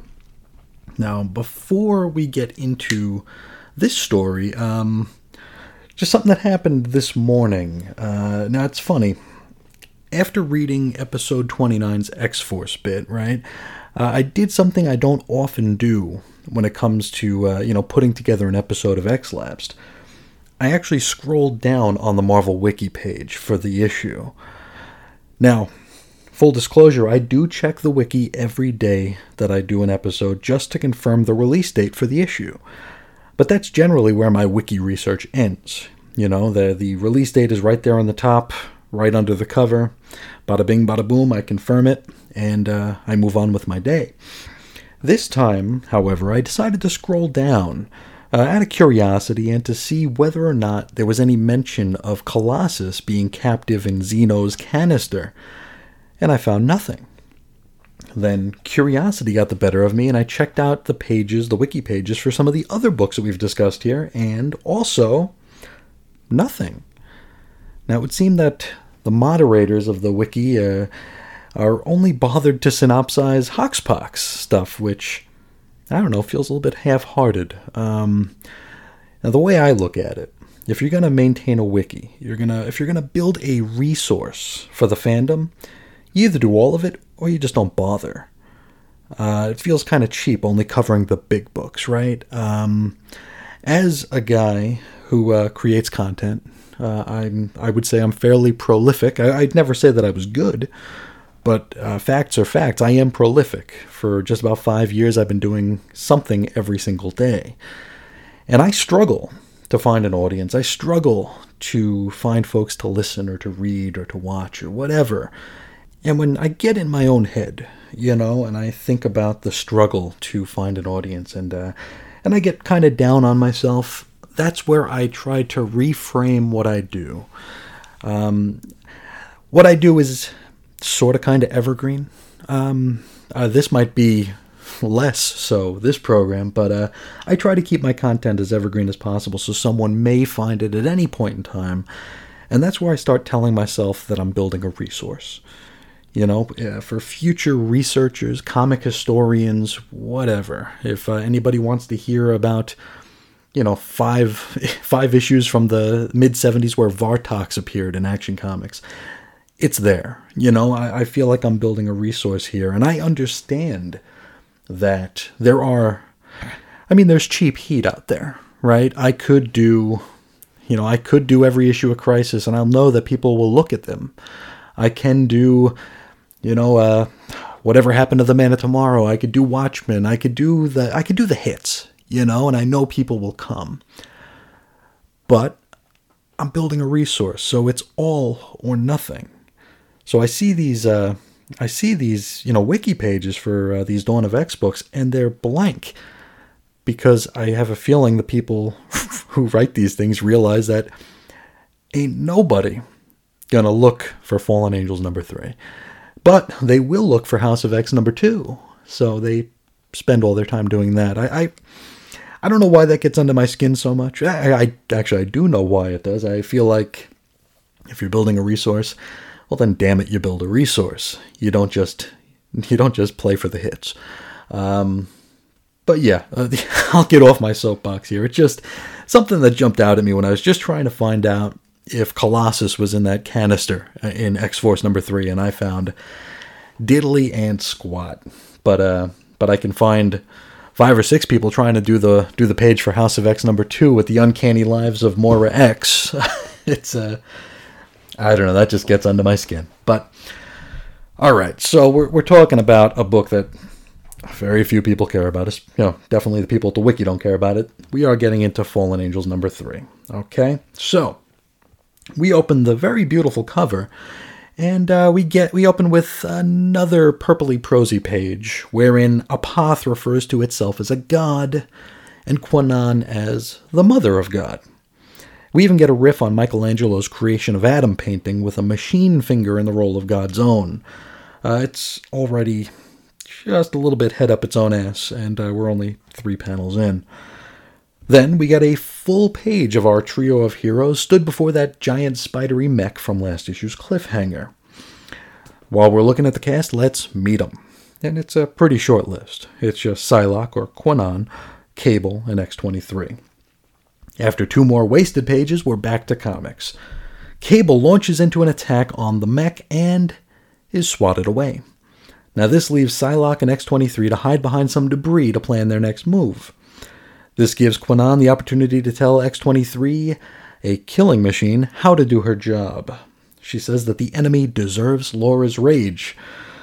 And so Laura snicks and bum rushes the bot. I don't exactly know why Psylocke felt the need to hold her back when she ultimately just told her to go kill the thing. Uh, I don't know. This mentor mentee relationship between the two of these uh, these characters here feels incredibly forced and wildly unnecessary. Anywho, Laura slices and dices, and once she makes her way to the soft nougat of the monster, of the spider bot that is, uh, Psylocke reels her back. You see, there's a tiny child inside the machine who begs not to be killed. In Portuguese, which thankfully and conveniently Laura understands. Psylocke taps the tot on the head to read its thoughts and is overcome by what she sees, but we'll put a pin in that for now. We shift scenes and we rejoin Cable, who is strung up in a tree by his arms. He's ultimately freed by a shadowy figure and is invited to accompany it so they might discuss the future. Now, from Cable's point of view, this thing looks uh, kind of like a I don't want to be crude, but a very diseased part of the female anatomy. Cable fires at it, but is suddenly struck in the back of the head by a machine part, which looks as though it's lodged itself into his dome. Cable smiles. I, at least I think he's smiling anyway. Uh, the creature tells our man that they can now behold the peace of the one mind and let it cleanse him. Ugh. Then, two pages of prose. Just what we needed. A break from a pretty dull story with some even duller text. It's titled Excerpts from the Scrolls of Exile. Nope. Though a quick scan of these pages, I can see the word butterfly no less than three times, so no. Back to Psylocke. Now she's scanning that kid's brain and learns that, Doi, Apoth took the children. I thought we already knew this. I, I don't know why this is a revelation. The kid in the bot then dies. Psylocke X asks why Apoth keeps taking children, to which Laura reminds her that, you know, Kwannon had a child taken from her, and so this all feels kind of like a message to her. Apoth, Overclock, it's all about Kwannon. The ladies then spend an entire page having a wildly forced back and forth, they ultimately come to the conclusion that they're going to have to call off the search for Cable and instead go after the children, because Cable would have wanted it that way. Which is fair enough, I guess. Speaking of Cable, he's once again strapped to something. He must really be getting used to like that spread eagle pose because he's always strapped to something. He's addressed as part man and part machine in perfect unity.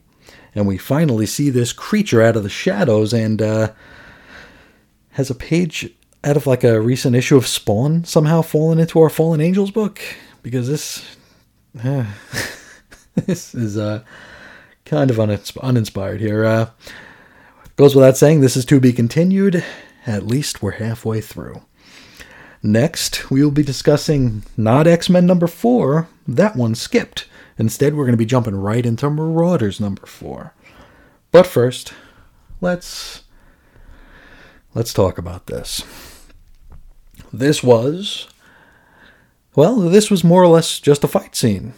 And uh, one that doesn't inspire me to say all that much, unfortunately. Uh, I'm starting to feel like I should save all of our mailbag correspondence for Fallen Angels Day just to get some extra minutes added to the episode. I mean, I know that this is a free show, uh, but with subjects like this, I still can't help to think that I'm somehow ripping you all off in some form or fashion. I really can't think of much to say here. Um, I couldn't imagine coming away from this having spent $4 and feeling as though I'd gotten my money's worth. Uh, the art's still strong and the cover was beautiful. But at the end of the day, there just isn't all that much in the way of meat on these story bones. Um, what do we got? A fight with the spider mech. Cable got taken away by that gross, whatever the hell, ghoul thing, and that's it. We seem to learn the same facts about Apoth that we've already learned over the course of the last two chapters. I think we've learned it each chapter. So this is the third time that we learned that Apoth kidnaps and uses children. I mean, yeah, we saw that in the very first panel of this series. I'm really not sure why this was treated like such a revelation here, but whatever. And at this point, I'm just vamping to fill time. Uh, this is just, there's nothing to say about it. I didn't hate it, but it didn't inspire me to want to read on. Naturally, since this is a completionist program and I am not a writer at the Marvel Wiki, and also I'm an idiot, we will see this one through to its conclusion. Just like with the previous two issues of the series, I can't say it's outright bad. It's just not for me.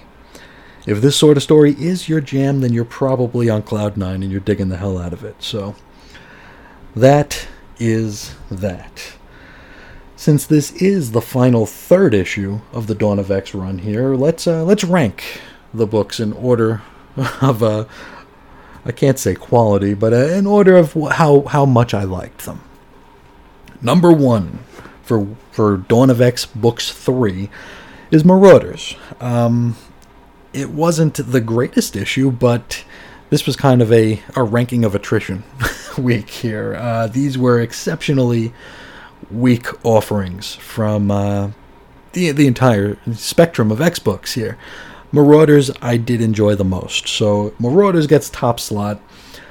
Second, I put X Force. Third, I put Excalibur up, you know, like two slots from where it usually is.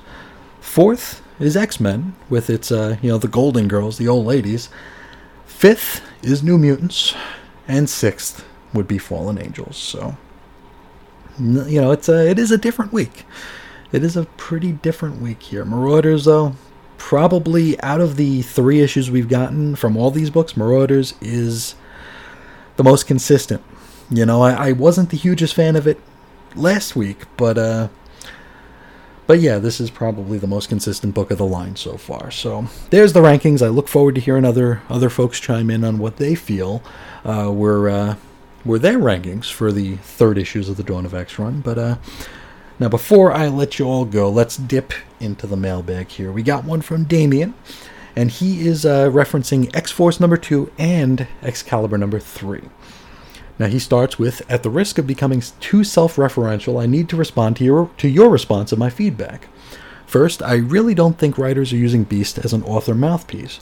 I think his change of character is down to the general cultural shift which sees, which sees nature as good and science as bad.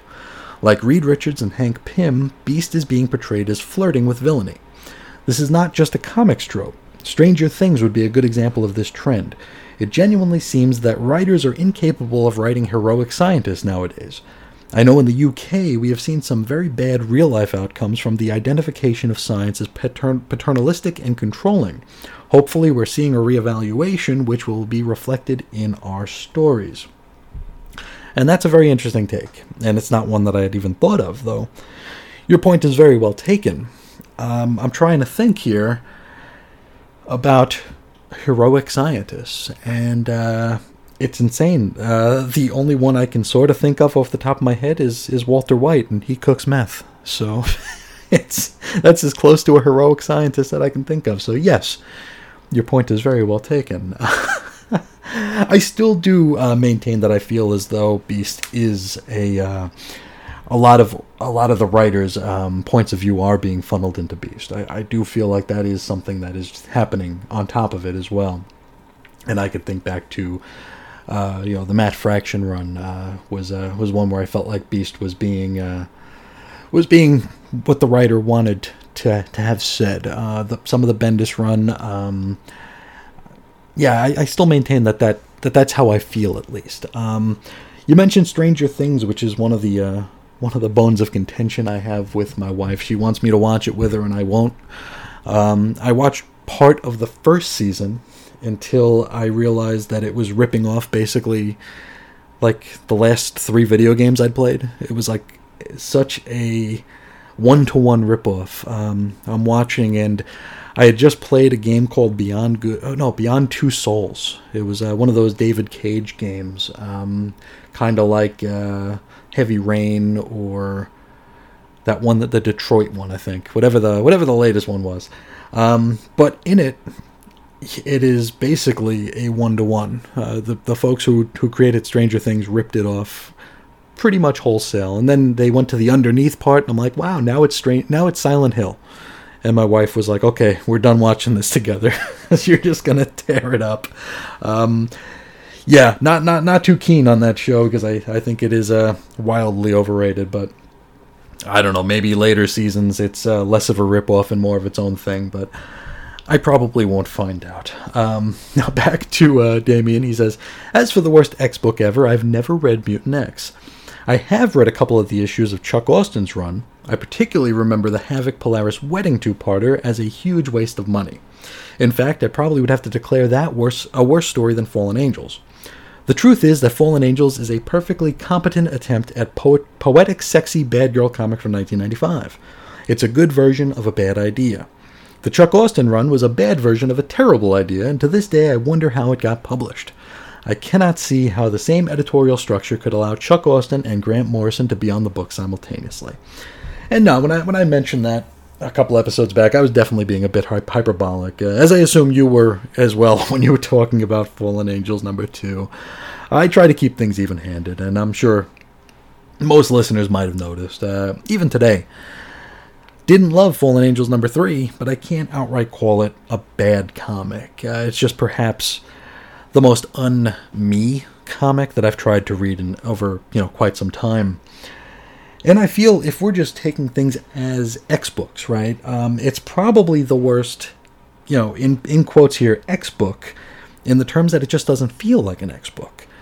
Now the Chuck Austen run, warts and all, felt like an X book, a bad X book, but an X book nonetheless. Fallen Angels does not. Fallen Angels I maintain that this could have been released as a lost, uh, you know, a story that uh, what's his face Jim Valentino found in his desk that had a 1995 date on it, and, and we wouldn't we wouldn't think anything else. You know, we wouldn't think anything the wiser. Outside of you know, X characters being in the book, of course. It's funny that you mentioned the non-wedding of Havoc and Polaris. Uh, I feel like that's where the worm really started to turn on Chuck Austen. While people myself included, weren't enjoying his run, especially when you know you pair it up with with the Morrison run. Um, I don't know where I'd put the Joe Casey run because uh, the Joe Casey run was another one of those divisive runs. The Joe Joe Casey was who Chuck Austen would replace, and I remember that being a pretty split uh, divide in the X fandom whether or not that was any good. I wasn't a fan of it. Um, I didn't like that uh, Joe Casey brought his automatic Kafka um, partner, Ashley Wood, with him for some issues. Uh, even Uncanny X Men number 400, you can barely make a thing out of it because it has this uh, this Ashley Wood art, which worked great in automatic, automatic Kafka, but for Uncanny X Men number 400, no, no, no, no, no, no. Um, but Chuck Austen came in and uh, he had a little bit of fanfare when he came in because he had just done uh, the U.S. War Machine for Max, uh, which wasn't great, but it wasn't awful. Um, and he was doing, uh, he did a two parter in Ultimate X Men. It was a Gambit story, which was fairly re- well received. Uh, so by the time he came on to Uncanny X Men, I think, I think people were I don't want to say cautiously optimistic. Maybe they were just optimistic. But the wedding of Havoc and Polaris was where the worm really started to turn and where people started to realize some of his uh, habits. Uh, people started to question and grumble about Austen perhaps having some uh, issues with the fairer sex, you know, with women issues. And if you reread his run, which I suppose I wouldn't recommend, his portrayal of women is kind of suspect. Um, they're really only there to service men or to be insane. and really no middle ground there. Really no middle ground. So um, I think that's where the worm started to turn, and people were just like, wow, this guy is not worth our time. Even then, I was a completionist, so I kept up with the whole thing. Um, and yeah, it wasn't a great run. it really wasn't. Uh, I remember they brought in Kia Asamiya to do the art, and everybody had like these beaks, you know, these tremendously pointy noses, and it just was not uh, like Angel was made like a like a Bishonen character. If you're familiar with the Bishonen manga, the pretty boy manga, but Asamiya's art isn't pretty, so it just looked like a really bad version of of an attempted pretty boy. So not great, not great. Um, now Mutant X, you said you haven't read it, and I wouldn't wish it on anybody, but at the same time, it's kind of one of those books that you almost have to see to believe. Because if you question how the Chuck Austen run got published, if you read Mutant X, oh man, you're you're gonna wonder how how this got published, because it was at the at the at toward the end there, like the second. Actually, only the beginning is decent. Everything after that, you're gonna question how this made it past an editor's desk, how somebody agreed to pencil it, how anybody agreed to sign their name to it. I mean, I mentioned it before. Howard Mackie wrote it, and he had to write the, his next X Men book under a pseudonym because it was that poorly received. But uh, yeah, I'll, I'll, leave it at that. Um, back to Damien. He says, On to the issue at hand, and this is, of course, Excalibur number three. It remains underwhelming. Why is Shogo a dragon? Because. Huh?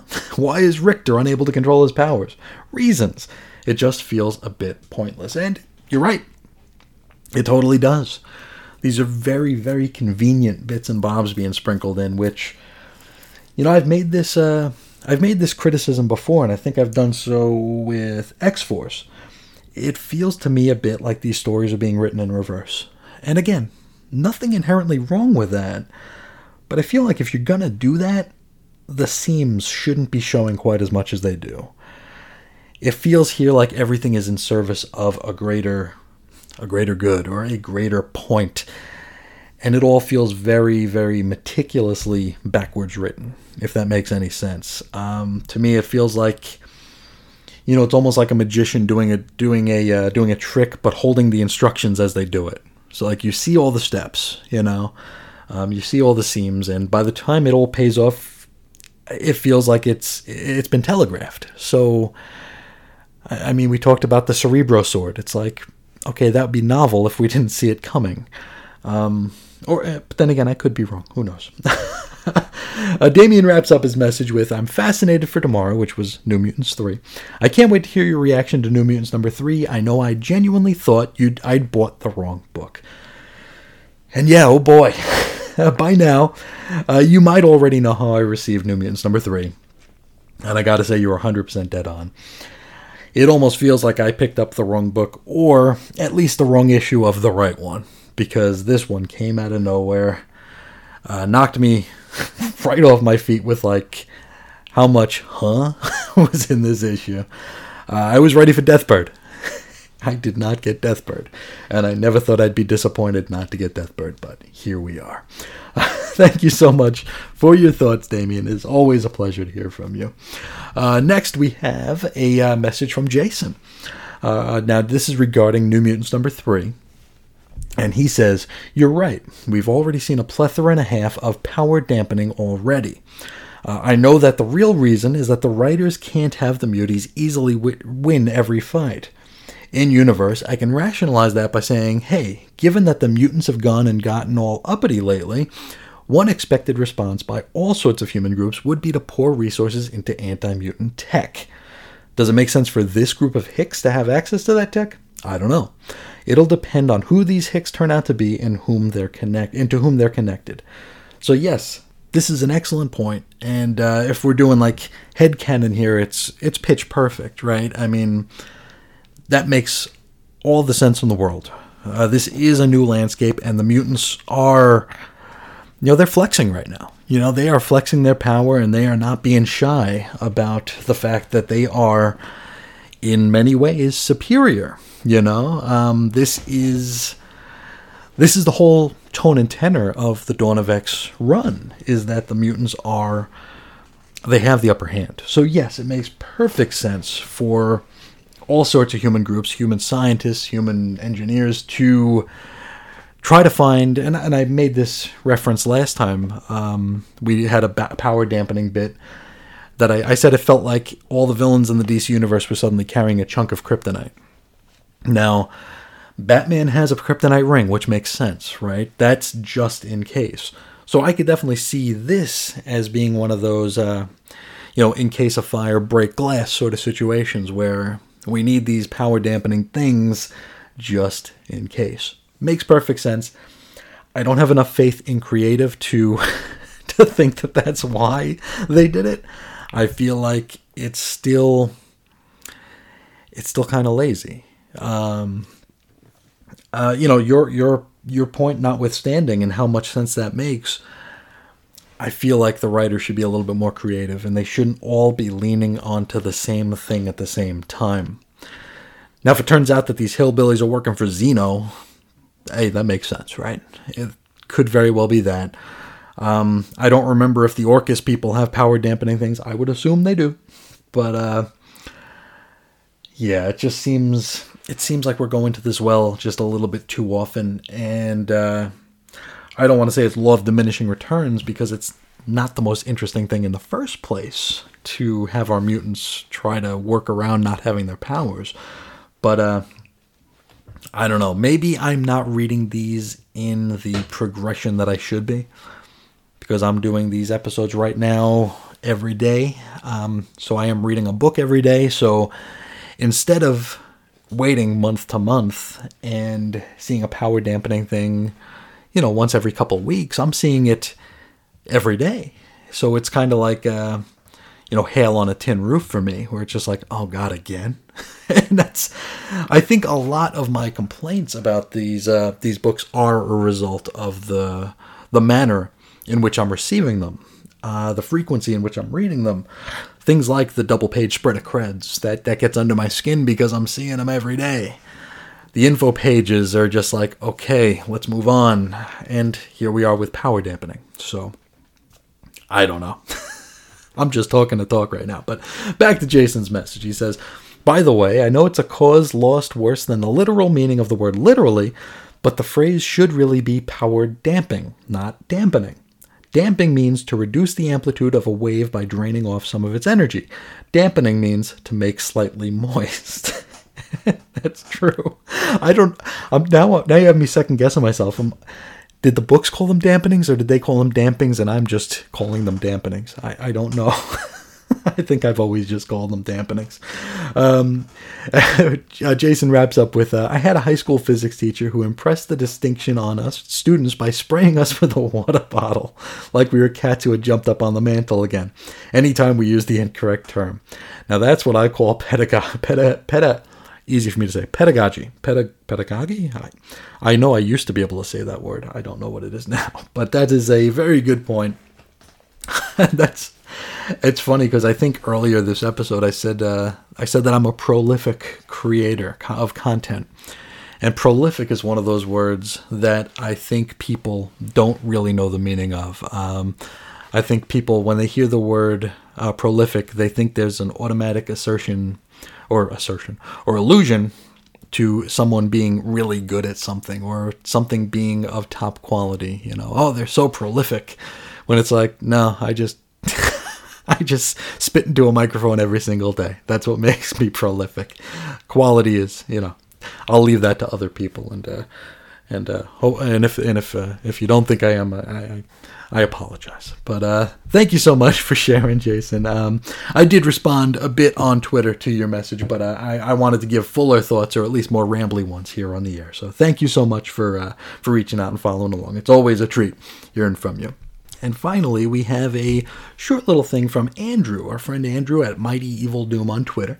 He says, I'm about to listen to all the number threes at work today, minus Fallen Angels, but that's fine. And uh, I just wanted to include that because I love hearing that. I love uh, hearing that, that folks will have me in their ear all day. as scary a thought as that is, because I literally have me in my head all day.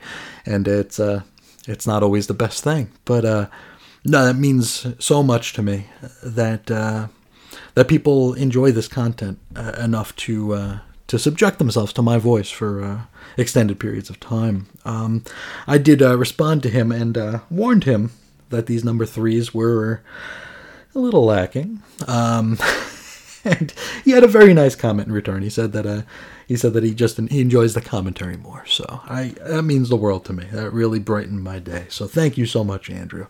Um, and now, hopefully, you're listening to the final the the Fallen Angels uh, episode here, and you'll see that uh, the quality of the number threes did not uh, did not soar to the skies. So. Fingers crossed the number fours will be better, but we will uh, we will find that out soon enough. But that's where we'll leave it today. Uh, I want to thank everybody for uh, listening and reaching out. Now, if you'd like to get a hold of me, you could do so at uh, Ace Comics on Twitter or at WeirdComicsHistory at gmail.com. You can find me at Chris is on Infinite Earths and xlapsed.chris'sOnInfiniteEarths.com.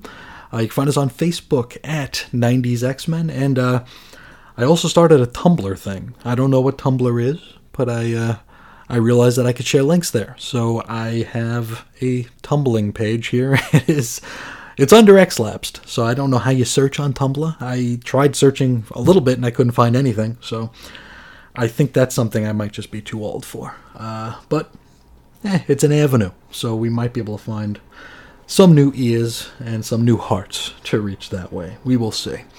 Um, the audio archives, chrisandreggie.podbean.com. You can find thousands of hours for hopefully your uh, listening pleasure. So those are there, and they're just waiting for your ears. So, uh, one more time, I want to thank everyone for listening. 30 episodes, a nice round number, right? That's uh, pretty cool. So, thank you all for sharing your time with me, for sharing your ears with me, and uh, for being there for me. I really, really appreciate it.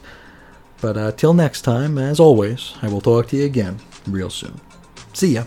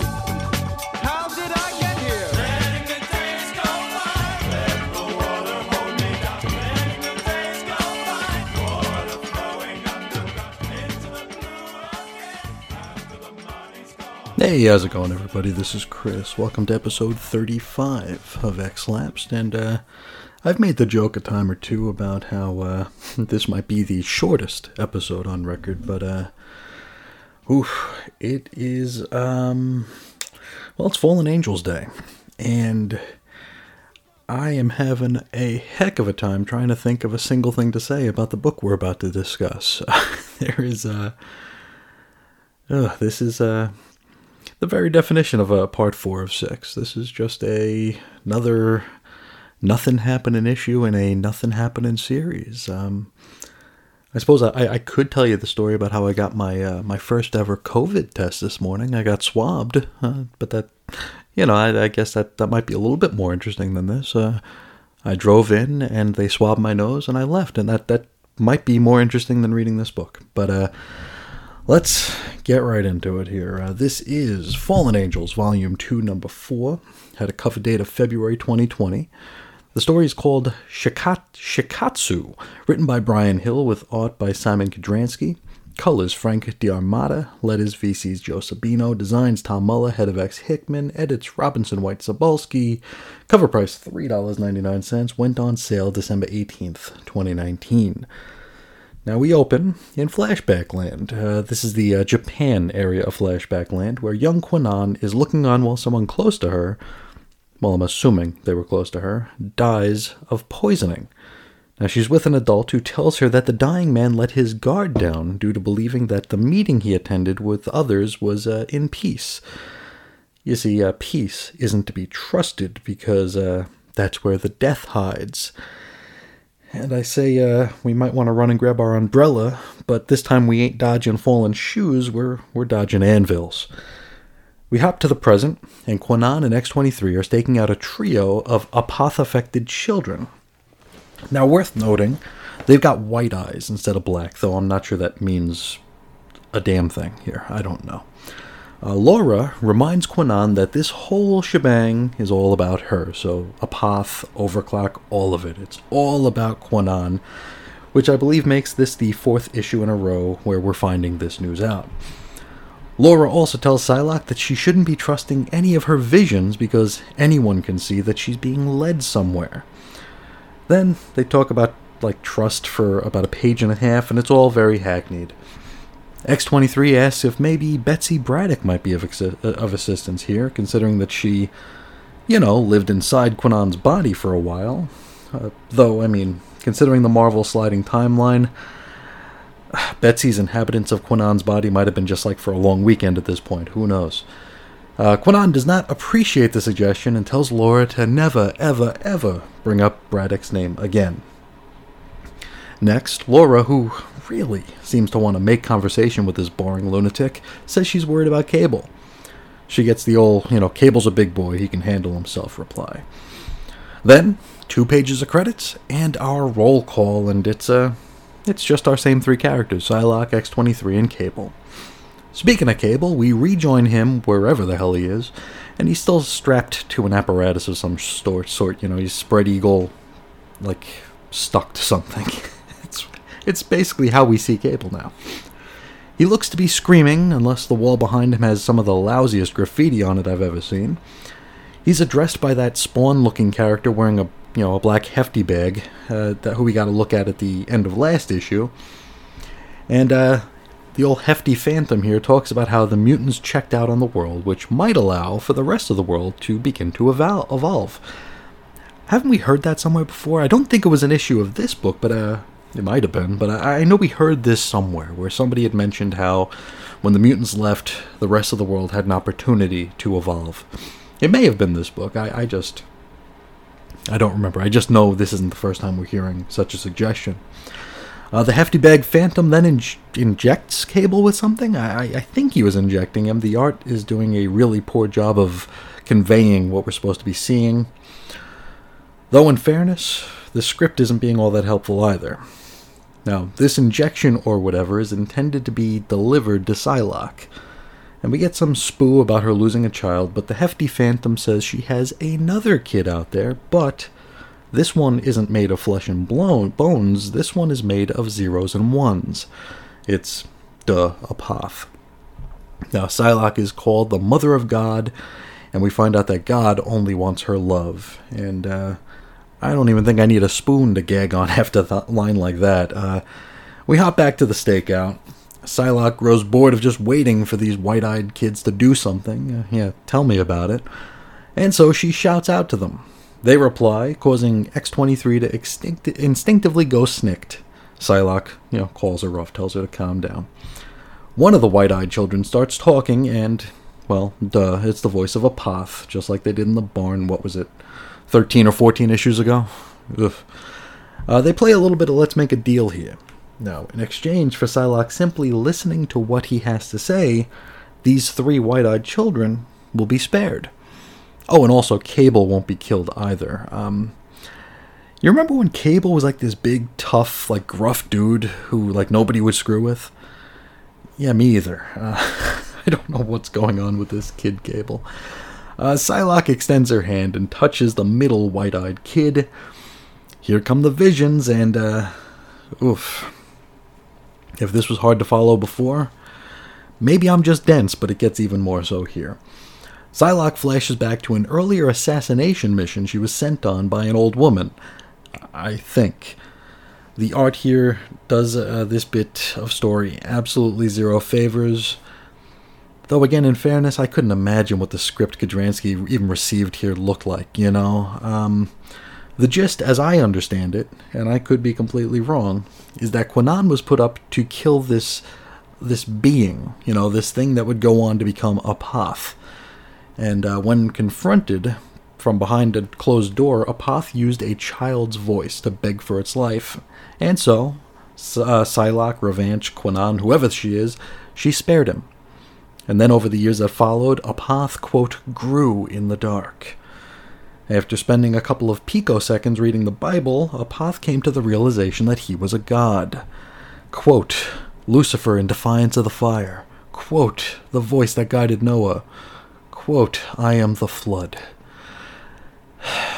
Hill's ninth grade creative writing teacher would be so proud. So, Apoth suggests that Kwannon's love saved him, and so she is his mother, just as God wants. Another thing this God wants is Cable, the perfect union of man and machine. Apoth wants to evolve the world, I guess, in Cable's image? He suggests that this union will give the world a perfect peace. Apoth then releases Kwannon from her projections, and as promised, spares the white eyed children. Psylocke slumps to the ground, but is then haunted by sounds, sounds that only she can hear. She then looks up and sees something, which is something only she can see. Wow, didn't we already do this in the other Betsy book? With the druids and stuff? I don't know. What she sees here is a glowing humanoid bald man, and uh, I'm not sure if it's supposed to look like Professor X, or maybe I'm just like profiling all bald men in X Men books as being Xavier-like.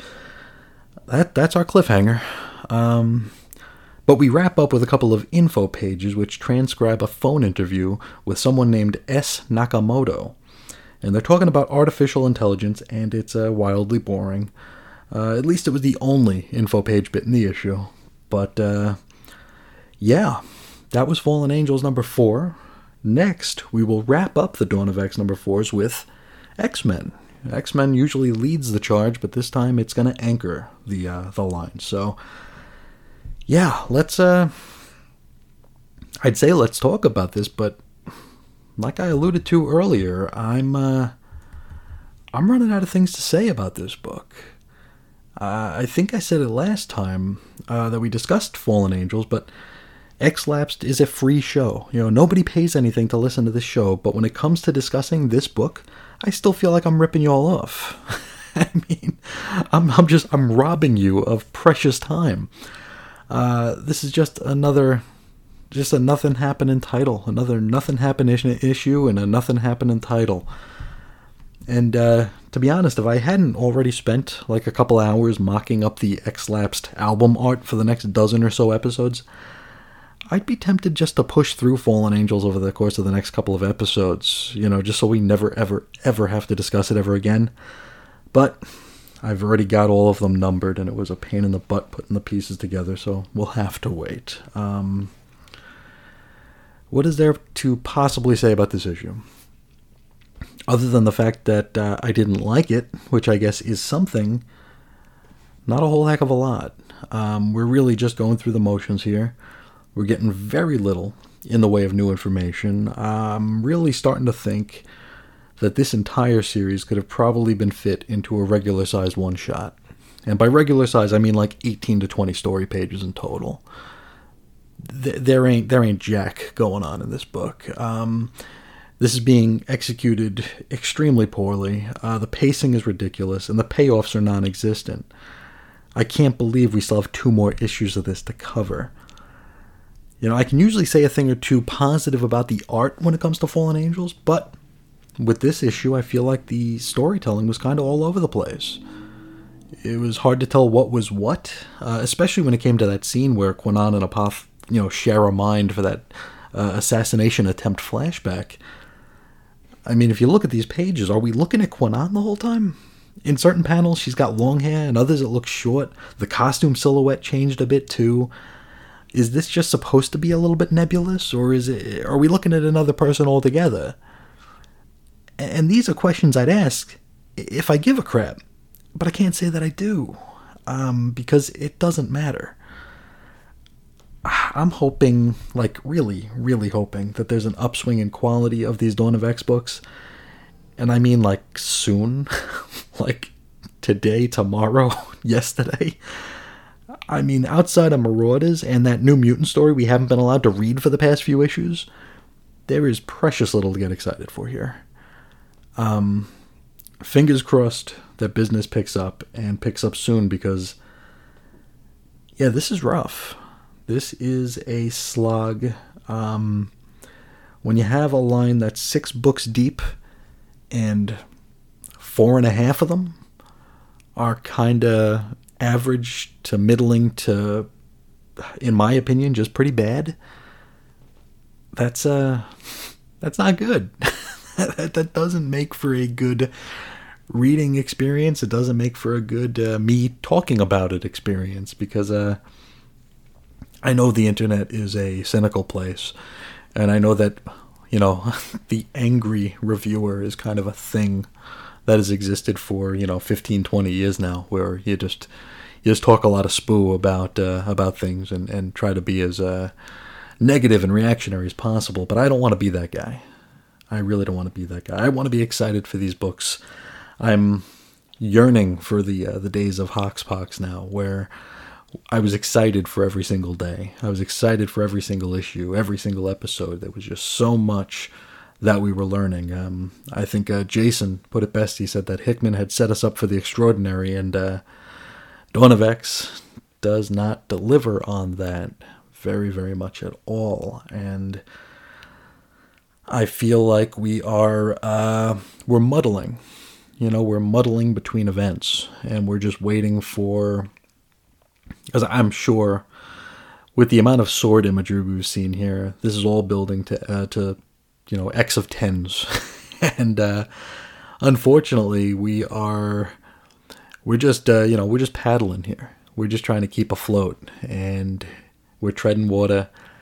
Not a whole heck of a lot's happening. Uh, that's note noteworthy, or that is building on any sort of foundation. Um, yeah, we we need we need improvement, and we need improvement yesterday. Uh, I'm gonna vamp for a bit here and uh, flip through the old short box here to see what we have next here in this issue of X Men. And okay, I see Professor X, Magneto, and Apocalypse all wearing suits on the cover. So maybe we're not gonna get the old ladies again, which is a good thing. So I don't know what'll happen with the old ladies, and I can't say as though I care. So hopefully, next episode we talk about something a little bit more interesting than the old ladies who steal plants and uh, fallen angels. But before we get to that, let's do a little bit of dipping into the mailbag here. There's going to be a short one here, just one message from Damien. And this time he's talking about Excalibur number four. And he says, This is definitely the issue where Excalibur started to lose me. I think I commented before, but I strongly believe that Americans should not be allowed to write comics set in the UK. And uh, it is uh, funny that uh, you say that because this is the first issue of Excalibur as a as an American that I enjoyed. because uh, it didn't take place in other world and I don't understand enough about the UK, as we're going to get to in a moment, to where I, you know, I don't know what's what. I'm not very worldly. I, I probably couldn't tell you about a lot of stuff that goes on in my own country, let alone others. But uh, I just appreciated it because we got to we got to see some of these characters. We got to you know be sort of reintroduced to some of these characters who were just kind of serving the purpose of you know stirring the other world pot rather than actually being you know three dimensional characters. So I, I, I liked it on the, uh, by that regard here. Um, but like I said during the the episode where we discussed Excalibur number four, can't say that I'm looking forward to what's to come because it feels like we're going right back to Otherworld. So I guess this was the calm before the storm. Uh, back to Damien, he says, As you say, an explosion near Buckingham Palace would definitely involve a police response. My, my experience is that you can't get within a mile of the palace without passing many go- gun toting police. And don't forget, armed police are un- unusual in the UK. So yeah, that, that scene did feel very, very strange here. We've got Gambit charging and exploding a bottle. And it's right outside the palace gates. Like literally, you can like Gambit could have thrown it over the gate. You know, that's how close he was to uh, to the palace itself. And all it did was like foment this riot between protesters and the mutants. Didn't see any police interjection. Didn't didn't see any anybody getting pepper sprayed. Nobody pulled any weapons. It was just a little brawl that uh, went away when Betsy came out of the uh, out of the palace, and she's like, "Okay, we're good to go now. You guys are officially Excalibur. Let's go." Uh, back to Damien. He says, "Not that it matters, as the Queen's role is largely ceremonial. Really, Betsy should have been at 10 Downing Street, or liaising liaising with the security services." Honestly, it's not far off me writing a story where Captain America finds out that there's a threat to the USA and sending him to tell a bald eagle. That's funny. Um, yeah, I wondered that too because I know that you know the. I mean, isn't the Queen like 300 years old right now? I, I don't know that she can really be all that effective in governing. Um, and as you know, an uneducated American, I just see the whole royal family as a lot of, uh, as you said here, ceremonialism. It's just these are just figure roles to I guess royalty is just so ingrained in the culture, and this is me not knowing anything about anything, but it seems like that might be the thing where it's like royalty is so so loomed so large in the history of the culture there that uh, that they just keep it going out of tradition or or out of ceremony. So yeah, it's uh it was weird that Betsy went there. I wonder if Tini Howard knows that, or if, or if you know, maybe she realizes that she's writing a comic that a lot of, you know, ignorant Americans are going to read, and we don't know the difference between any of this stuff, you know. So it's like, oh, you know, Chris in Arizona is going to see that uh, they talk to the Queen, and he's going to think, yeah, that's fine, sounds right to me. Um, now, Damien wraps up with uh, Talking of which, I could try to explain the difference between the different names for my country, but we have deliberately kept it confusing and are legally prevented from letting Americans know the truth. I'm allowed to tell you that I live in England and Great Britain and the UK and Europe, but I don't think that helps. Anywho, anyway, toodle pip and cheerio. And no, that doesn't help. but I do understand the rules, and I, and I, and I, and I respect them. I respect the laws of your country and uh, not being able to to tell me what's what. Uh, it's uh, funny. Um, Reggie and I did an episode of Weird Comics history way back in the day, probably early 2016, where uh, it was a short little segment that we did on another program, and what we were covering that episode was uh, this was a DC Comics uh, themed show, so we were talking about little weird little bits of history in DC, and we talked about you know the so-called British invasion of the uh, mid to late '80s. So you had folks like uh, you know uh, Alan Moore, Neil Gaiman, um, Peter Milligan, Grant Morrison. You had all these uh, these Western European writers come in, and I think we even said that uh, that Morrison was from the UK, even though he's from Scotland. So I think in our show notes there, I have the the mea culpa on that. But uh, I remember we I think we said I think we said England sometimes, Great Britain sometimes, and UK other times, realizing that at least one of those has to be right one of the times we said it. So we, we tried to cover our bases because Reggie was a um was a wildly worldly fellow and uh, and a brilliant individual. And uh, when I asked him what the difference was, he couldn't explain it to me. And uh, when he couldn't explain it to me, that was like, okay, well then I, I feel a lot less dumb not knowing if Reggie doesn't know.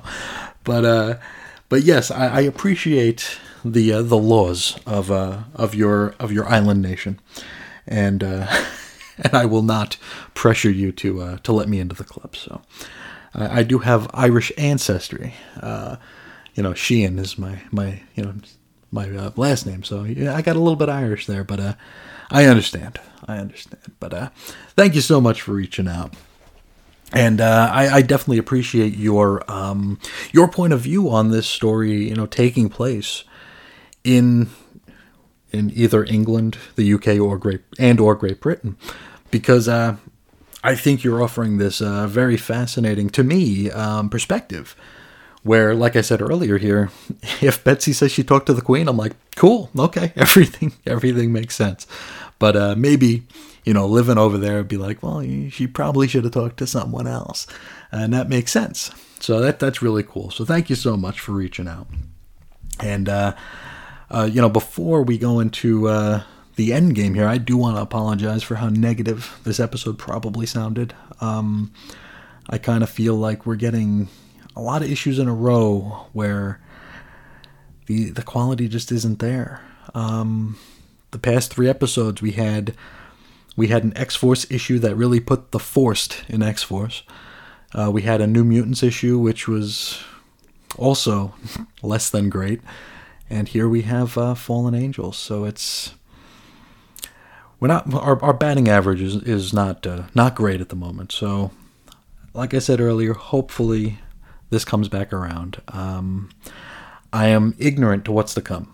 You know, I don't know if there's anything any notable stories on the way. I don't know if there are any big story beats on the way.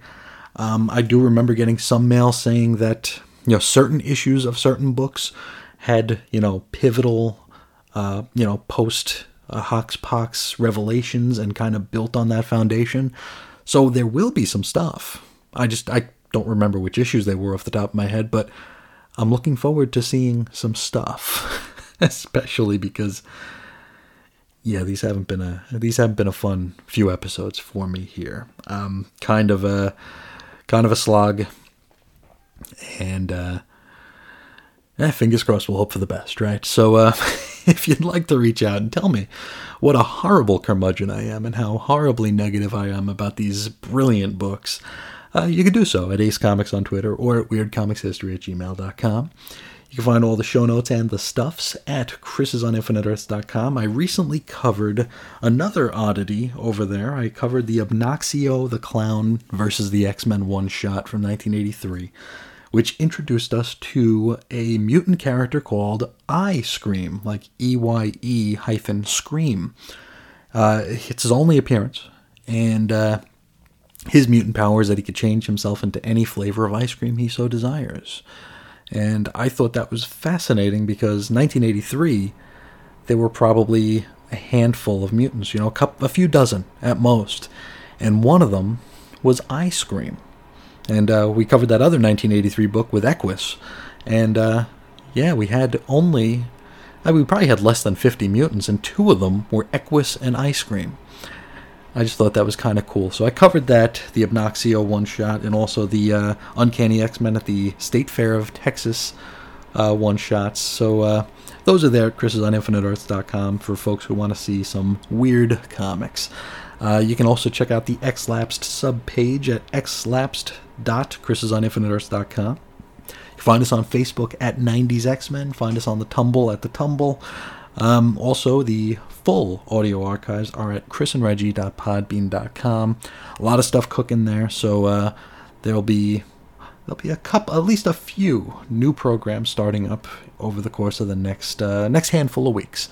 Just uh, lining up some lining up with uh, some co-hosts and uh, trying to trying trying to actually sit down, sit still for long enough to to mock up a schedule, which is something that I have a big problem with. But uh, I think that's where we'll leave it. Um, it is worth noting that with this issue of Fallen Angels, we finish our third of four uh, reading order checklists that appear in the back of the House House of X, Powers of X, Dawn of X books. So this is my this is how I'm kind of navigating my way through here. I'm going strictly down this line. We have one more, uh, one more list uh, that has I think 11 books on it. But after that, Marvel stopped including a list, a reading order list, in the back of the House of X, Powers of X, Dawn of X era of books. So we're going to be kind of flying by the seat of our pants at that point. Uh, unfortunately, the internet has conflicting and contradictory reading orders, and I'm trying to keep it as uh, as genuine to the release dates as possible here. My only issue will be like if, say, on a particular day we had an issue of Marauders, Excalibur, and X Force all come out. I just don't know which order those would be read in. So if anybody has any kind of interest and help me out with that, let me know. And because I have a list of everything that's come out, and uh, and if you if anybody wants to help me put those in order, that's fantastic. Um, we also have a couple of mini series coming up. We got X Men Fantastic Four, and we have the Empire uh, colon X Men books. Don't know if we should do those all in a shot, like do four days in a row of those just to get them out of the way, or if we should just do them as they come out. Uh, so if anybody has any thoughts on that, please let me know because uh, your wish is my command because I haven't the foggiest idea what I'm doing. Anyway, that's where we'll leave it. One last huge thank you, and sorry for how negative this episode was. Uh, thank you all for listening. Thank you all for uh, sharing your time and your your audio apparati with me. And uh, till next time, when we discuss X Men number four, I will talk to you again real soon. See ya.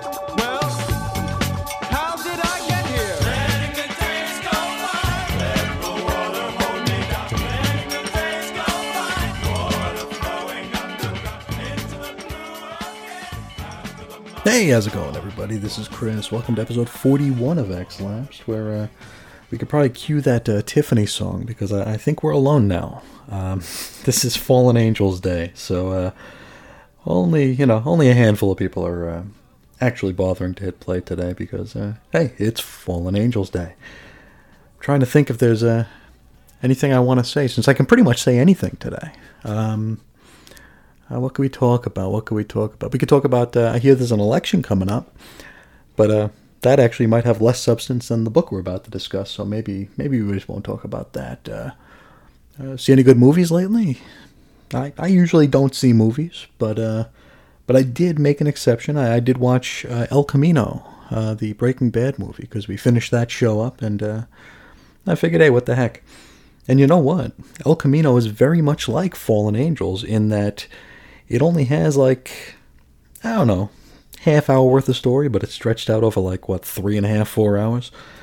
Uh, it was decent enough, but uh, there are similarities there, right? What else can we talk about?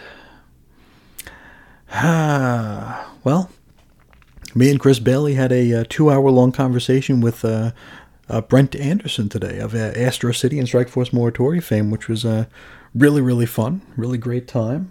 And that was uh, something we'll be sharing on this channel in the next few days. So look forward to that. That's going to be a, a good time here. But, uh, huh. all right, let's talk about Fallen Angels. Today, Fallen Angels, Volume 2, Number 5 of 6, thankfully, March 2020 cover date. Story's called Sensei, written by Bryan Hill with art by Szymon Kudranski. Colors by Frank D'Armata. letters by VC's Joe Sabino, designs Tom Muller, head of X's Hickman, edits Robinson White Sobolski, cover price $3.99, and this one went on sale January 15th, 2020. So, we open with a nine panel grid, which we all know is the purest sign of comics writing genius. All one has to do is look at all the uh, 10 out of 10s Tom King keeps collecting by abusing the format to see that. Anywho, it's here that Cable and X23 are rounding out their unnamed, unsanctioned Fallen Angels team with Husk and Bling. Or is it Bling because her name seems to include an exclamation point? I don't know. Question How did Cable get back to Krakoa? Uh, last time we saw him, he was strapped to something by the Hefty Bag Phantom. Maybe that's just a shoe that'll drop later. Not that I really care. Roll call. X23, Bling, Husk, Cable, Psylocke, Mr. Sinister, and Magneto. Then two pages of people taking credit for producing this. From here, we join Psylocke as she's meditating in the vegetation. X23 sidles over to her to inform her that they now have a more fleshed out team. Kwannon uses this as an opportunity to once again kvetch about how nobody cares about her on Krakoa. You see, she credits X23's reputation on people actually agreeing to join them since, you know, she doesn't have one herself. I tell you what, I think she's wrong here. I'm gonna, I'm gonna dispute this. Uh, she has a reputation, it's just not a good one because she's, you know, an absolute bore for starters and uh, wildly unpleasant, uh, you know, for the rest. Now the conversation shifts into I am 14, and this is deep territory with a discussion on whether or not they believe in God.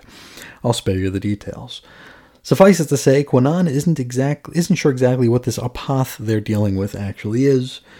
All X23 knows is that she didn't see the vision from last issue's cliffhanger scene.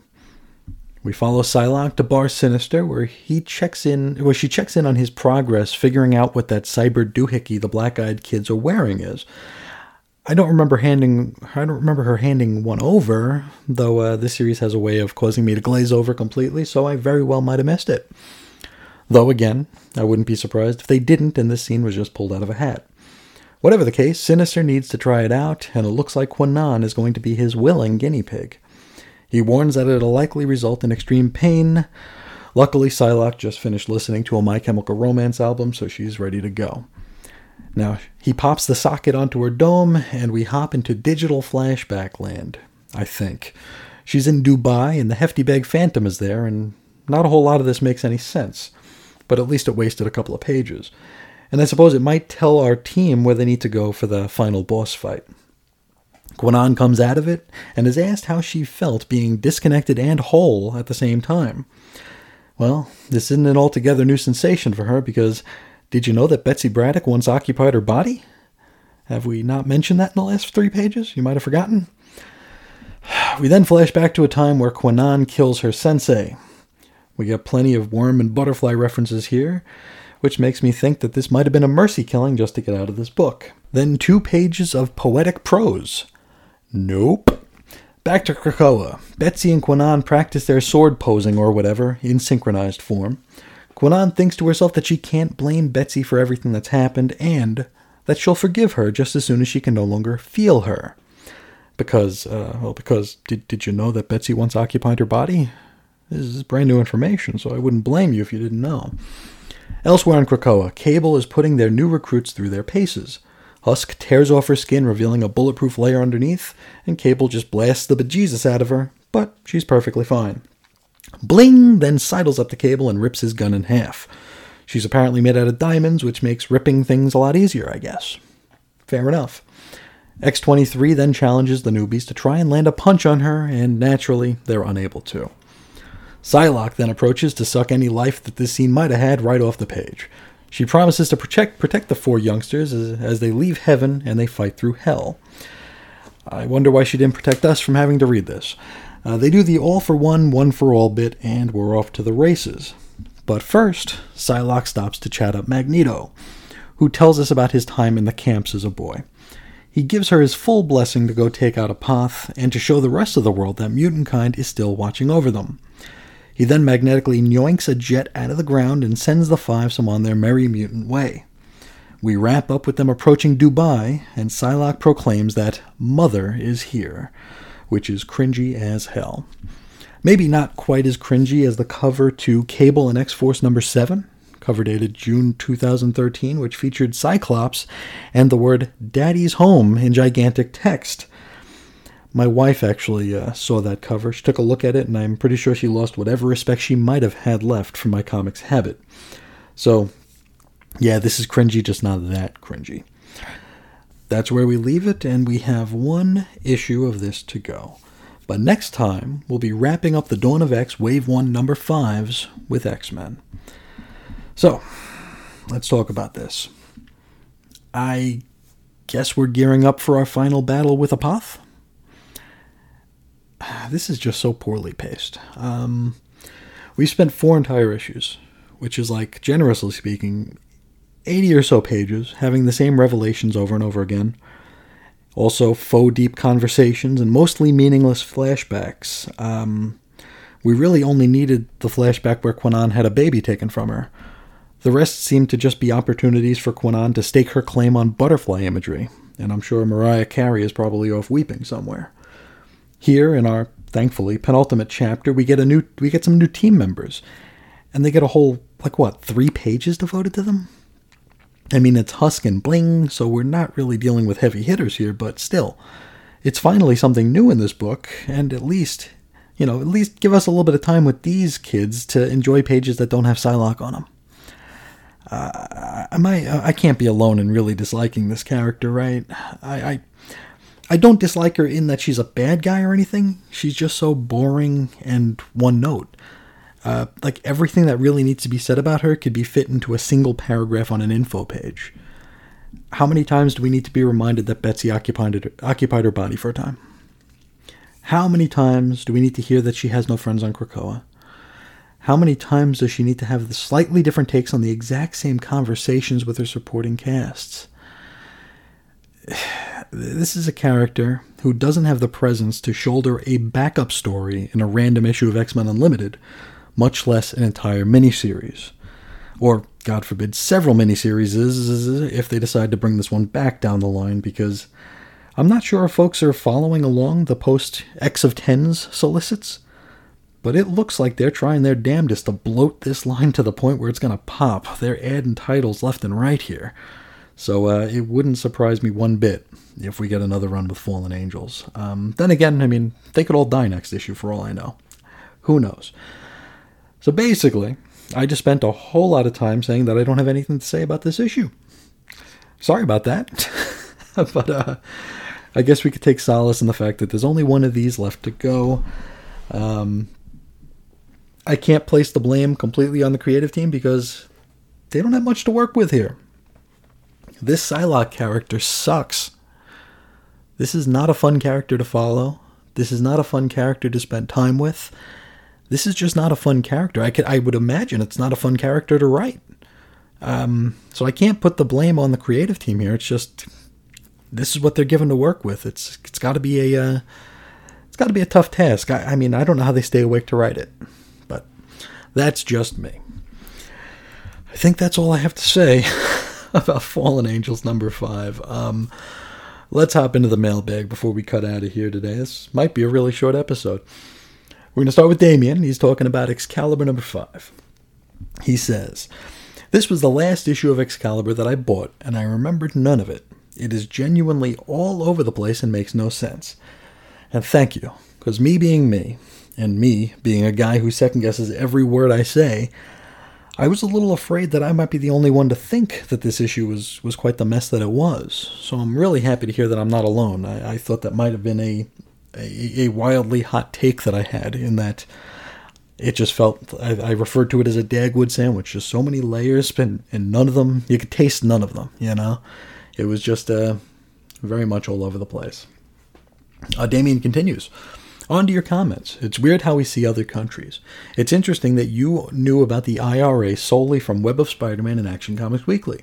I bought both those books when they came out, and I thought they were a little tin-eared.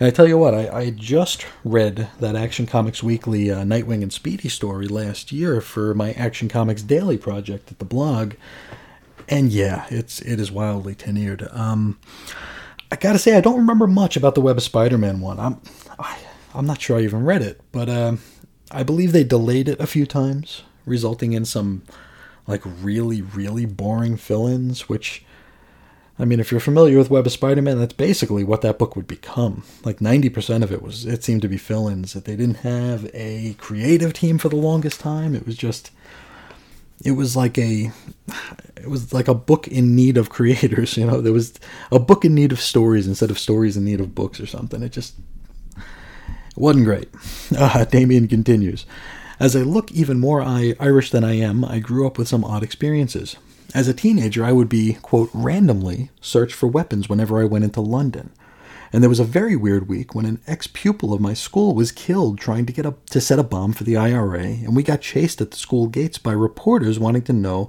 if we were all being taught to be terrorists. Of course, later in life, I discovered my granddad had smuggled weapons for the IRA. Apparently, the fighters would give school children guns to take over the border in return for sweeties or candy, as the armies didn't search kids. Apparently, Granddad did it as he had a very sweet tooth. He ended up dying of type 2 diabetes, so we can probably claim that he was a victim of the Irish War of Independence. And that is very dark, but uh yeah. that's that's very dark, but uh that's some black comedy right there. Um, Damien wraps up. Uh, do you know when your Irish ancestors left Ireland? We discovered recently that all Irish censuses up to 1911 are available for free online, so it's really easy to investigate even with just a name. My mom was particularly happy to see my granddad listed as a scholar, which is the only occupation they can give you when you're five years old. Um, I don't know when my family left, actually. Uh, I'm guessing it had to have been five or six generations ago. Um, I think even like my great greats were born here. So it's uh, that that's something that's worth uh, worth checking into for sure to see exactly uh, which part I'm from and uh, if I should be if I should feel guilty about which part I'm from. I, I don't know which is which, so we'll, we'll leave it at that. But uh, thank you so much for uh, for your comments, Damien. That's a that's a heck of a story. Um, and it is weird. I mean, that was a way of life, you know, for a lot of people. That was that was life, real life. And all I knew was uh, that it delayed a Web of Spider-Man story. So, yeah, it's very very strange. Uh, we will wrap up with a letter from Al Sedano, and he's talking about Powers of X number five.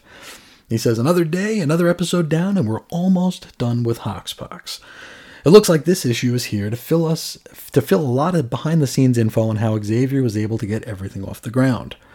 And he talks about uh, the Forge scene here because uh, Professor X was asking, or he tasked Forge with creating the Cerebro cradles and whatnot. And he says uh, there are two ways to look at the Forge scene. Either it takes place during the time where he was an active member of the team, or it's after and he's desperate to rejoin. That's the only reason I can think of for why he's still wearing his X Men uniform. I hope it's the first option because the second makes him seem a bit pathetic. Well, I hope it's the first as well. But uh, after seeing how chuckle-headed he acts in the pages of X-Force, who could say? who knows? Um, Al continues, I think I'm a bit distrustful of Xavier too. As soon as I read that he had downloaded a previous version of himself, I wondered if it was so he could he would not be able to remember something he'd done. If he can't remember it, then there's no ch- then no chance of anyone else finding out. Maybe something to do with Moira. And yeah, Xavier's more than a little bit shifty in these Hoxpox issues here. Um, I still, even you know, five issues into each book here, I still feel a bit uncomfortable every time he's on panel. There really is this air of distrust around him, but uh, I'm guessing that's probably by design. Um, because, you know, I think we're supposed to be guessing, right? Um, back to Al, he says, giving Shaw a seat was a bad idea. It's not that he's an evil mutant, but that he's an evil mutant who made Sentinels. And that's a really good point. Um, but I mean, the, this whole the whole premise of Krakoa here is is that Krakoa is for every mutant, right? So I'm guessing maybe they're using an extreme example in order to drive that point home that all mutants will find a home, you know, on Krakoa, and uh, no matter what they did previously, this is like a I don't know, maybe this is just like a penance to uh, to move forward and uh, and let go of the past, I guess, or maybe they're just keeping him where they can keep an eye on him. It seems uh, it seems like it seems like a mutual exploitative relationship between Shaw and uh, and the rest of the folks. You know, they they want him for a certain gig, and he's only playing along because he's got his own plans that he wants to enact. So that's you know that's that. Uh, Al continues, not sure if Gorgon was in the Wolverine series, but I know him from the Secret Warrior series, which was also written by Hickman. Speaking of other Hickman series, do, do you think you would be able to go back and read his Avengers slash New Avengers run now and have a better chance of enjoying it? Since you know that Marvel isn't going to do a new 52 style reboot. What we got out of Secret Wars seemed to be more of a Zero Hour or Infinite Crisis minor reboot. And I tell you, if I had an extra few hours a day, I would love to sit down with both of the Hickman runs that I'd, you know, knee jerk hated as they were coming out. Uh, those, of course, being Fantastic Four and the Avengers, because I was just so wrapped up in in paranoia that everything that I'd invested in and loved and cared about was about to be flushed down the toilet, Flashpoint style. I, I really just wish I had the time to read them so many years removed because. Uh, so I'm sure I would have a better appreciation for them. Um, you know, we know what came out the other end. You know, we know we know that it wasn't quite as bad as a as a new 52 style reboot. And uh and really that was my that was my lone complaint. It just seemed like it almost seemed like those two runs were like low key trolling us, you know? It's like I feel like we kept hearing about things getting reborn and restarted and rebooted and I mean Marvel's creative team they were smart to kind of foment that fear um, because it, it kept it kept things you know in the headlines. It kept uh, kept you know the folks at CBR and Newsarama to to keep asking those questions and keep them in the spotlight. So I was a bit worried um, seeing you know Franklin Richards before like a star plane you know talking about rebirths and stuff and also that that Avengers new Avengers run I mean we had nearly a year's worth of banners on the top of those books counting down to the end you know and we had all those like side books like like Silver Surfer and Magneto and uh oh boy what were some of those other books that were in that uh, that realm there I think there's Ms. Marvel was there it's like the last days of and so we were I I was fully, you know, I figured that we were, you know, we were starting over. That something big was going to happen and we were going to start over.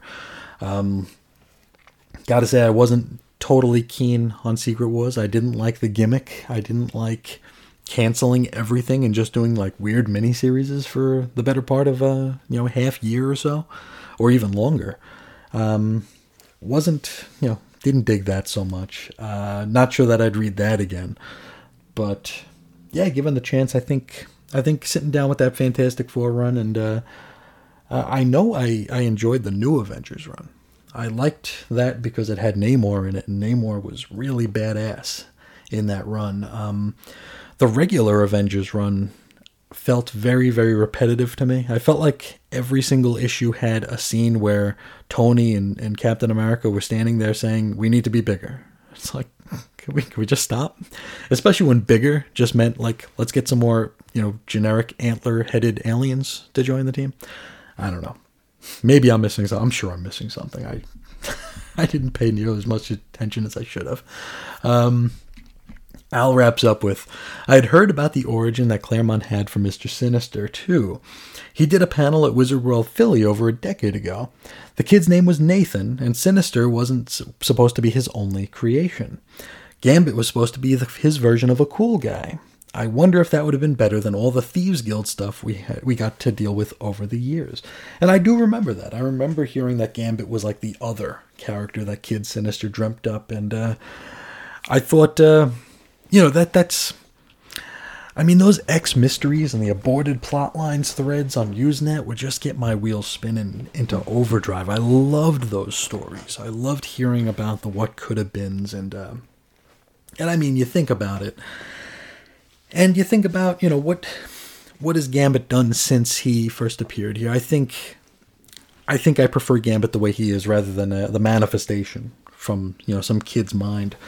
But I mean, you can't deny that Gambit, his creation, his uh, his look, his swagger, his uh, his whole character feels very much like a boilerplate cool guy, you know, uh, motif, right? It's he is the grim, gritty '90s comic character, you know, for a lot of people.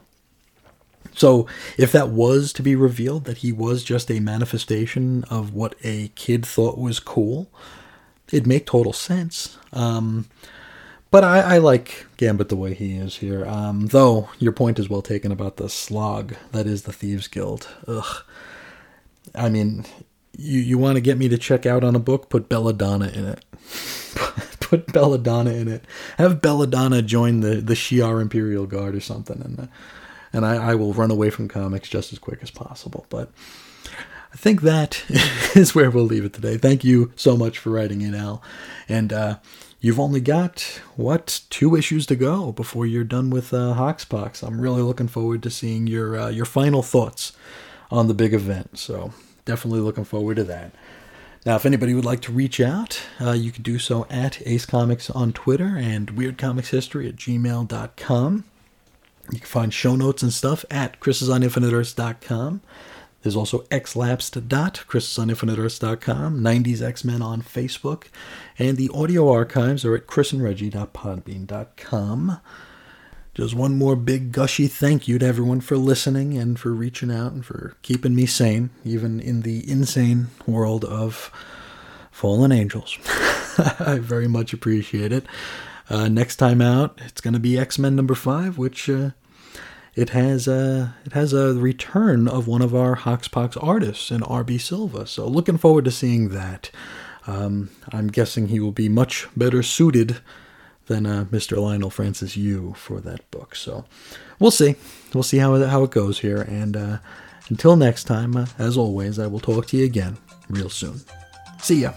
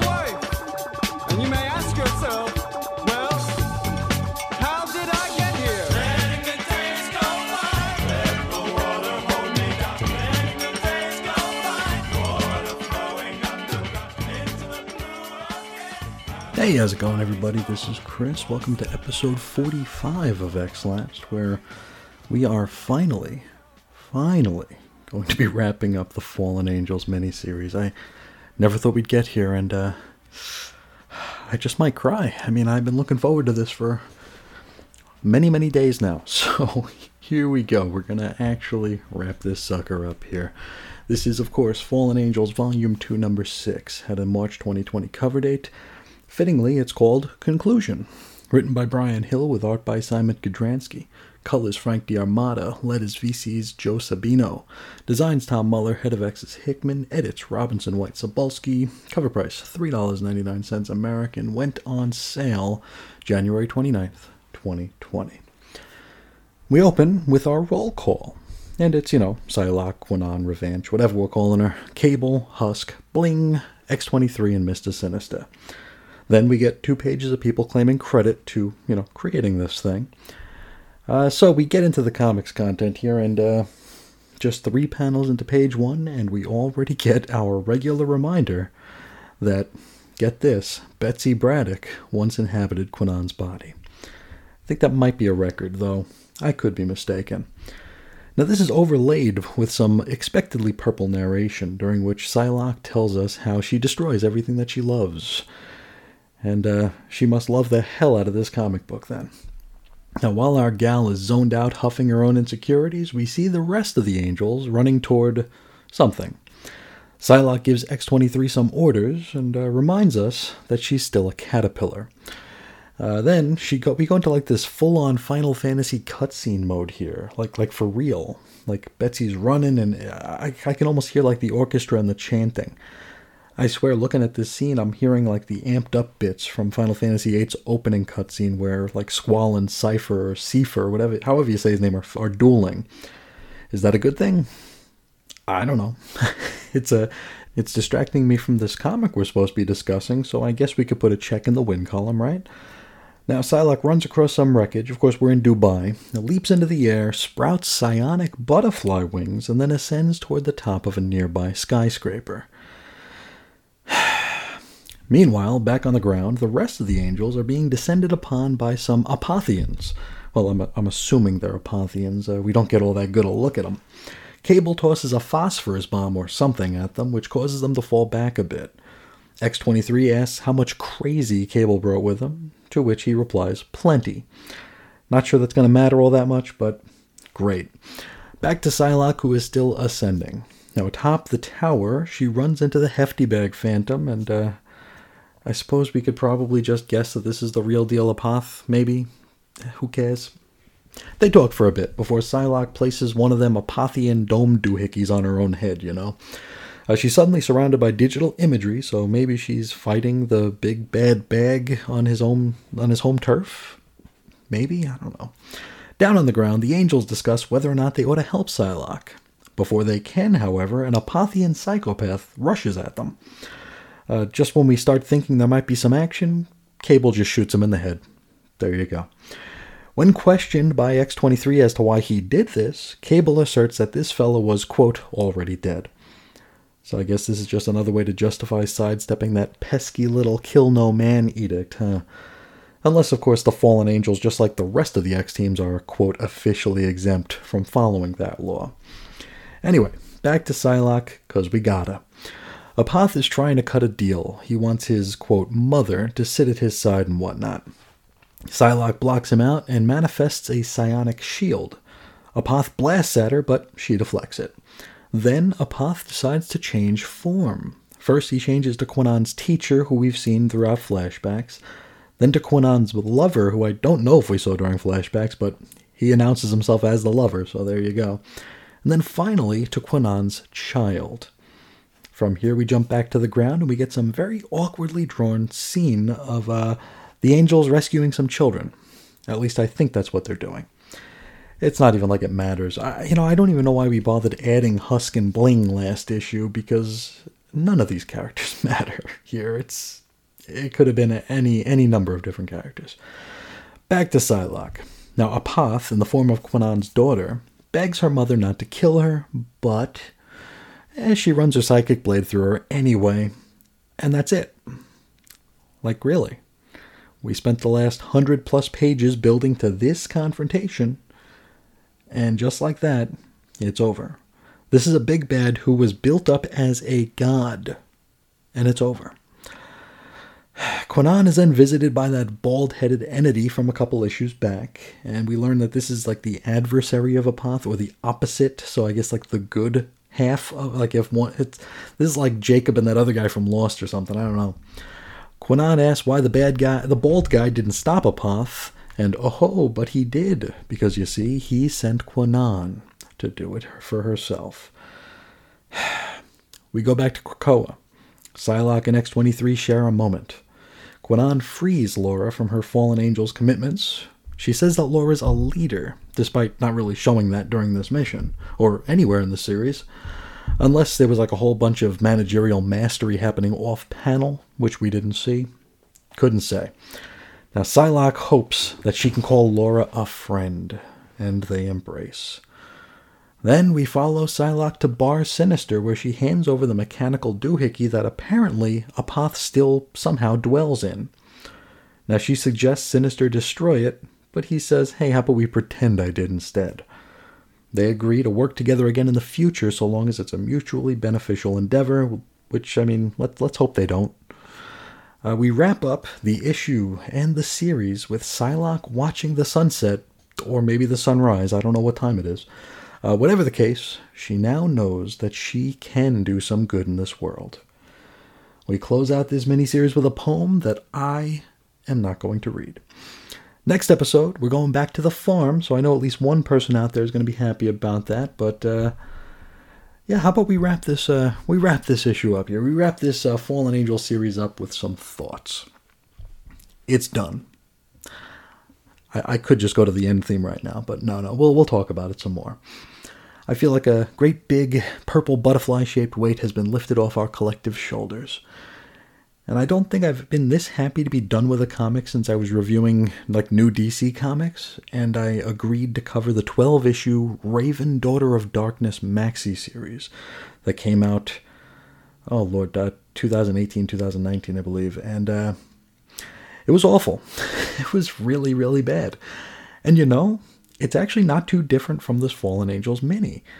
They were both written by well regarded writers. That Raven was by uh, Marv Wolfman, you know, and this is Bryan Hill. They both had laughably forced depth, eh, like really, really forced depth.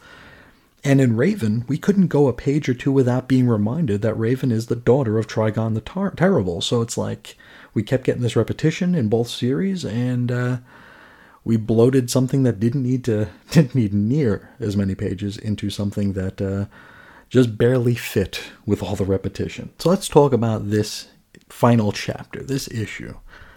I mean, no matter what happened here, it was going to be a letdown, right? So much repetitive build in those first five issues. I mean, what could have happened here that wouldn't have been eye rollingly disappointing? Kwannon confronts Apoth and runs it through with her psychic blade. We really needed 120 plus issue pages for that? This this is a story that didn't need six issues to be told, and I'm not convinced it needed six pages. I mean, you cut out the repetition, the purple prose, the unnecessary info pages, and the pointless recruitment of Husk and Bling, and you might have what? A four page backup in a Dawn of X flavored X Force or Excalibur annual? I mean, I'd only suggest Excalibur because, uh, did you know Betsy Braddock once inhabited Kwannon's body? That's a piece of obscure trivia for you. You might want to write it down. Let's let's talk about some good. Let's talk about good bits of Fallen Angels. I like the idea that this Apoth character kind of focused on Cable as being this man and machine in perfect harmony. It plays a bit into the concept of the post human, which I believe, as it was described in Hoxpox, was the leap from human over mutant to their next, and for lack of a better term, evolution. Now, this might be the first time we see an actual mutant as a link in that evolutionary chain, and uh, I'll admit, that's kind of intriguing. Unless, of course, I'm reading way too much into it, which is absolutely possible because I am looking for anything here. I do like the way Mr. Sinister was handled uh, here in this series. Uh, this wasn't silly, sassy Sinister, but the you know creepy sort of means to an end, obsessive collector and researcher type. You know, this is this is the Sinister I remember, and it was nice seeing him here, even if he was you know stuck sharing scenes with a scenery-eating Psylocke. Uh, the art mostly worked. outside of whatever the hell was going on during that scene where X23 was maybe rescuing children. Uh, the characters there look like oddly placed color forms, which not a good look. So those were things I liked. I, I, to go into things I didn't would be just like Fallen Angels itself, largely repetitive. But let's do it anyway. Um, Kwannon is not a character who can carry a miniseries or, God forbid, an ongoing. She's not only is she not interesting in the slightest, she's aggressively unpleasant. Her sole character trait is that someone marginally more interesting than her once inhabited her body. That and the fact that she digs butterflies do not a story make. Uh, X23, I think she was handled decently here, but in a pretty forced sort of way.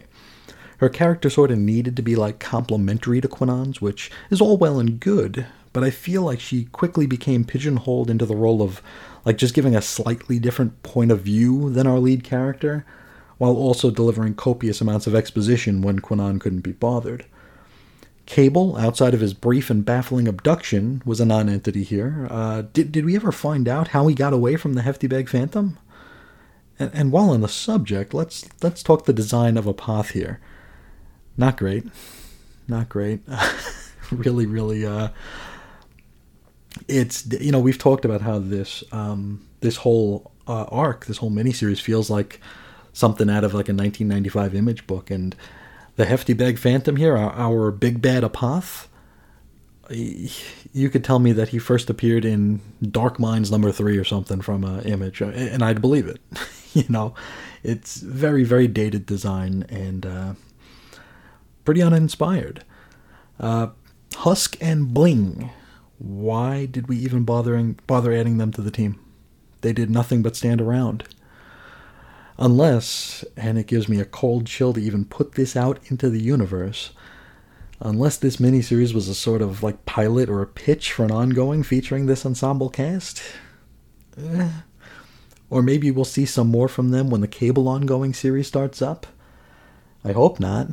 But uh, really and truly, I was hoping to not get a cable ongoing series to begin with.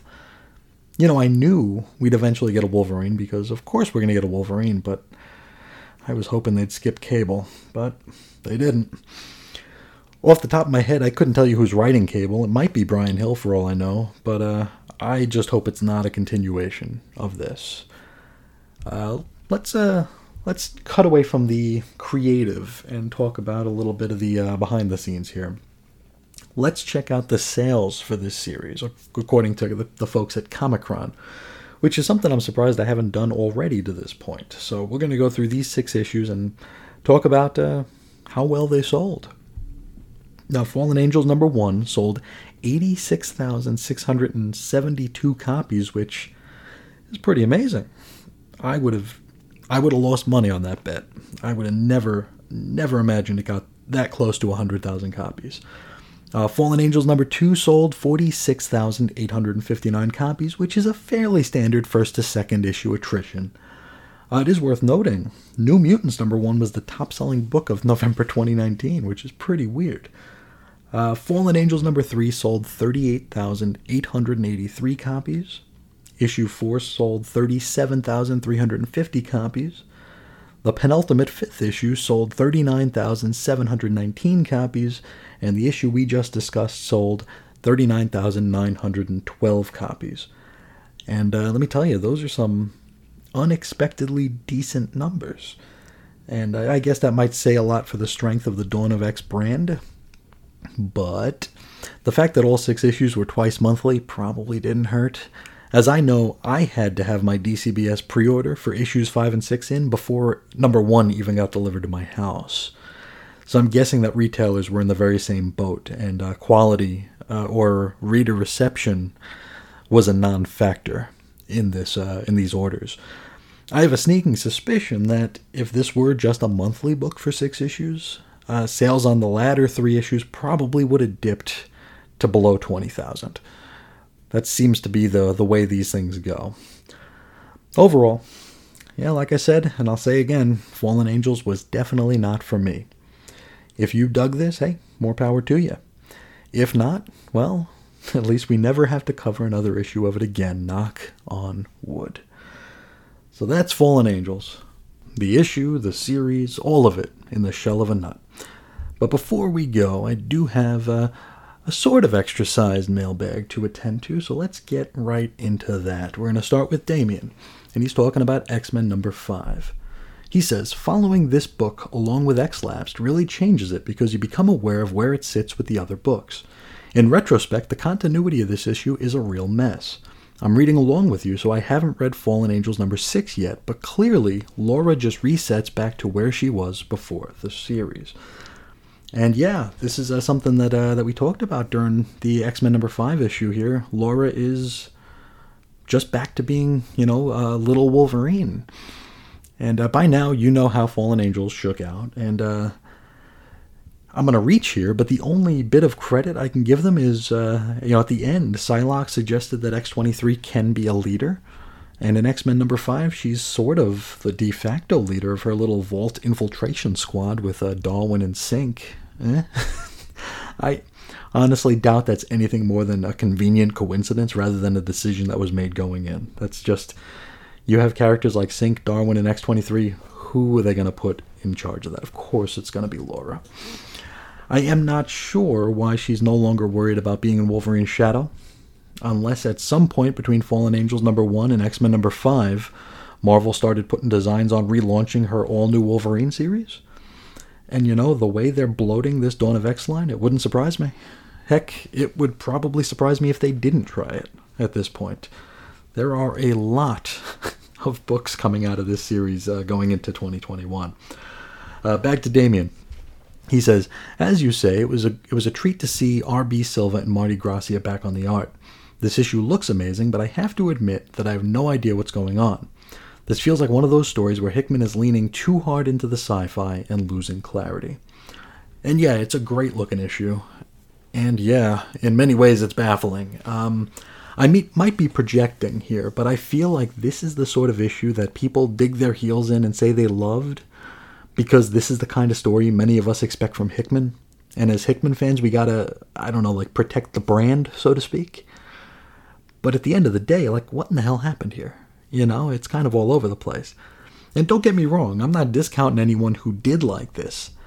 But I, you know, I, I admittedly come from a bit of a hive mind myself. Uh, I'm a really big Grant Morrison fan who likes story that stories that feel like Grant Morrison stories. Who, for a time, was quick to discount anyone who dared say they didn't like a Grant Morrison story as someone who just doesn't get Grant Morrison stories. Does that make any sense, or did I just say Grant Morrison a half dozen times for no reason? Uh, I'm taking the uh, scenic route here, simply to say, yeah, I wasn't too big a fan of this, but I can see why people were, and I can also completely understand why some of those people might discount my opinion entirely as, you know, just not getting it. You know? I think that's. I don't want to say that the creator has a cult of personality around him, but uh, a lot of writers do. A lot of writers do. And uh, is this a case of that? I don't know. Maybe, maybe not. Uh, Damien continues. I'm excited for the next couple of issues. X Men 6 and 7 are both fascinating issues that have a lot to dig into. And the next episode is Marauders number 6, which really ramps up that storyline. And I'm glad to hear that about the, the X Men issues. I've been waiting a long time to be wowed by the uh, the book I consider to be the flagship. Um, I and I'm, I'm guessing many people figure that X Men will be the flagship of the X Men line. Um, now we've already looked at the Fantastic Marauders number six, which I truly believe to be one of the strongest issues we've looked at yet. Um, it's right up there with the best of Hoxpox, you know, as being, you know, an issue that uh, that I would that I would revisit. Where so many of these are just like, okay, get it done, put it in the box, get past it, uh, file whatever is needed in in the back of the brain somewhere, and move on. But uh, Marauders number six was really really good. Damien wraps up with As for the issue fives, my top place is still Marauders, followed by New Mutants. Next, it's X Men primarily for the art. Then X Force and Excalibur with Fallen Angels at the bottom. It's not a smooth curve, though, as the top three are quite considerably ahead of the bottom three. And at the bottom, Excalibur is way ahead of Fallen Angels. I genuinely wonder how it got published. I imagine there's some sort of story behind the scenes about this. You usually only get something this bad when editorial and the creative team are working against each other and the book is getting rewritten. And yeah, I mean, We just wrapped up Fallen Angels a couple minutes ago, and it is still baffling, isn't it? I think that, you know, if Fallen Angels was published by DC Comics, I feel like this would be a six issue miniseries that got put, quote, on hiatus after the second. It really just doesn't fit the rest of the line. It's not anywhere near the level of quality that we'd come to expect. And I mean, some of these books are very middling, but Fallen Angels stands below even that. You know, we've had some bad issues of X Force, we've had some bad issues of Excalibur, but Fallen Angels has been consistently, bafflingly bad. but uh, that's that's uh, Damien's le- uh, letter here. Thank you so much for writing in. Now uh, we're going to get to Al Sedano, who wrapped up Hoxpox here, and one of the other letters also did as well that we'll get to in a little bit. Al talking about Powers of X number six. He says, Well, here we are at the end of Hoxpox. I'm going to miss doing my reading from this hardcover. I think you're right. Marvel, Marvel should make this one of their evergreen trades, at least as long as this version of the X Men is being published. And I truly believe it will be one of those books that Marvel continues to push hard. Uh, I, I would say even after this era passes, kind of like, uh, you know, like E is for Extinction, the first uh, Grant Morrison New X Men run. Uh, that that's that's close to being evergreen. You know, uh, that's something that I see getting reprinted every now and again, and people still talk about it and, and hold it in high regard. So I think I think uh, House of X, Powers of X will be something similar to that. Uh, Al continues. Okay, let's get into it. So the mutants are screwed. Humans hate them for being their replacements, and the post-humans hate them because they worry that the mutants are going to try and stop them from replacing the mutants. Damned either way. And yeah, we're being dropped into some perilous waters at the end of Hoxpox. That that much is for sure. Which uh, I mean, looking at it that way, eh, when I was in the same spot as Al, having just read Hoxpox, had not touched, uh, you know, Dawn of X. A lot of people were warning me about how uh, promises aren't delivered on, you know, um, and a lot of the folks I spoke with were kind of disappointed or at least underwhelmed with how the Dawn of X books may have failed to grab that baton and run with it. So I mean, we have this really good setup. We're, we're dropped, we're dropped in a minefield, right, where there's just so many possibilities and uh, so many promises and expectations, and I mean, we get books like Fallen Angels. we get books where we're fighting in in Camelot. We, you know, we get uh, cliffhanger deaths every issue, which seemingly, you know, to me misses the point of this entire era. It's a. I'll, I'm going to be interested in hearing some of your, your Dawn of X thoughts when you uh, when you start reading the uh, your anthology trades. I'm looking forward to hearing hearing your feelings on that, and also listening to the program and seeing uh, seeing how close we are on uh, on these thoughts. Uh, back to Al, uh, the Moira journal pages. I'm trying to figure out when they take place too. With the mentions of losing Magneto and Apocalypse showing up, could it be late 80s, our time? Mags did become evil again after Inferno, and Apocalypse did show up a few years before that. And yeah, this is a bit where I admittedly kind of lost the plot in my analysis. Um, I've been, I don't want to say taken to task, but I, I've had people raise this point to me um, a few times. Uh, and I, I haven't re-listened to it, but I do remember how I was feeling when I was reading these uh, journal pages, and I, I feel like that's definitely where I kind of my analysis kind of went askew. Um, I was taking these pages here, and I mean, there's only like three or four pages, I think. I was taking them as being like an exhaustive look at X history. And that's very much likely fueled by my own paranoia that we were about to have like our entire continuity wiped away, or inconvenient bits of the continuity wiped away. I viewed these pages as being like the complete history, so I discounted a lot of the obvious obvious hints and allusions, right? Because I wanted, you know, I wanted the uh, the whole, you know, explain it to me like I'm a five year old sort of a situation there, and uh, that's not what we got. But I, uh, that's kind of the prism I viewed it through, right? Now Magneto turned bad again. Uh, that that that's being discussed here. That's probably from the first three issues of X Men Volume Two, so probably 1991.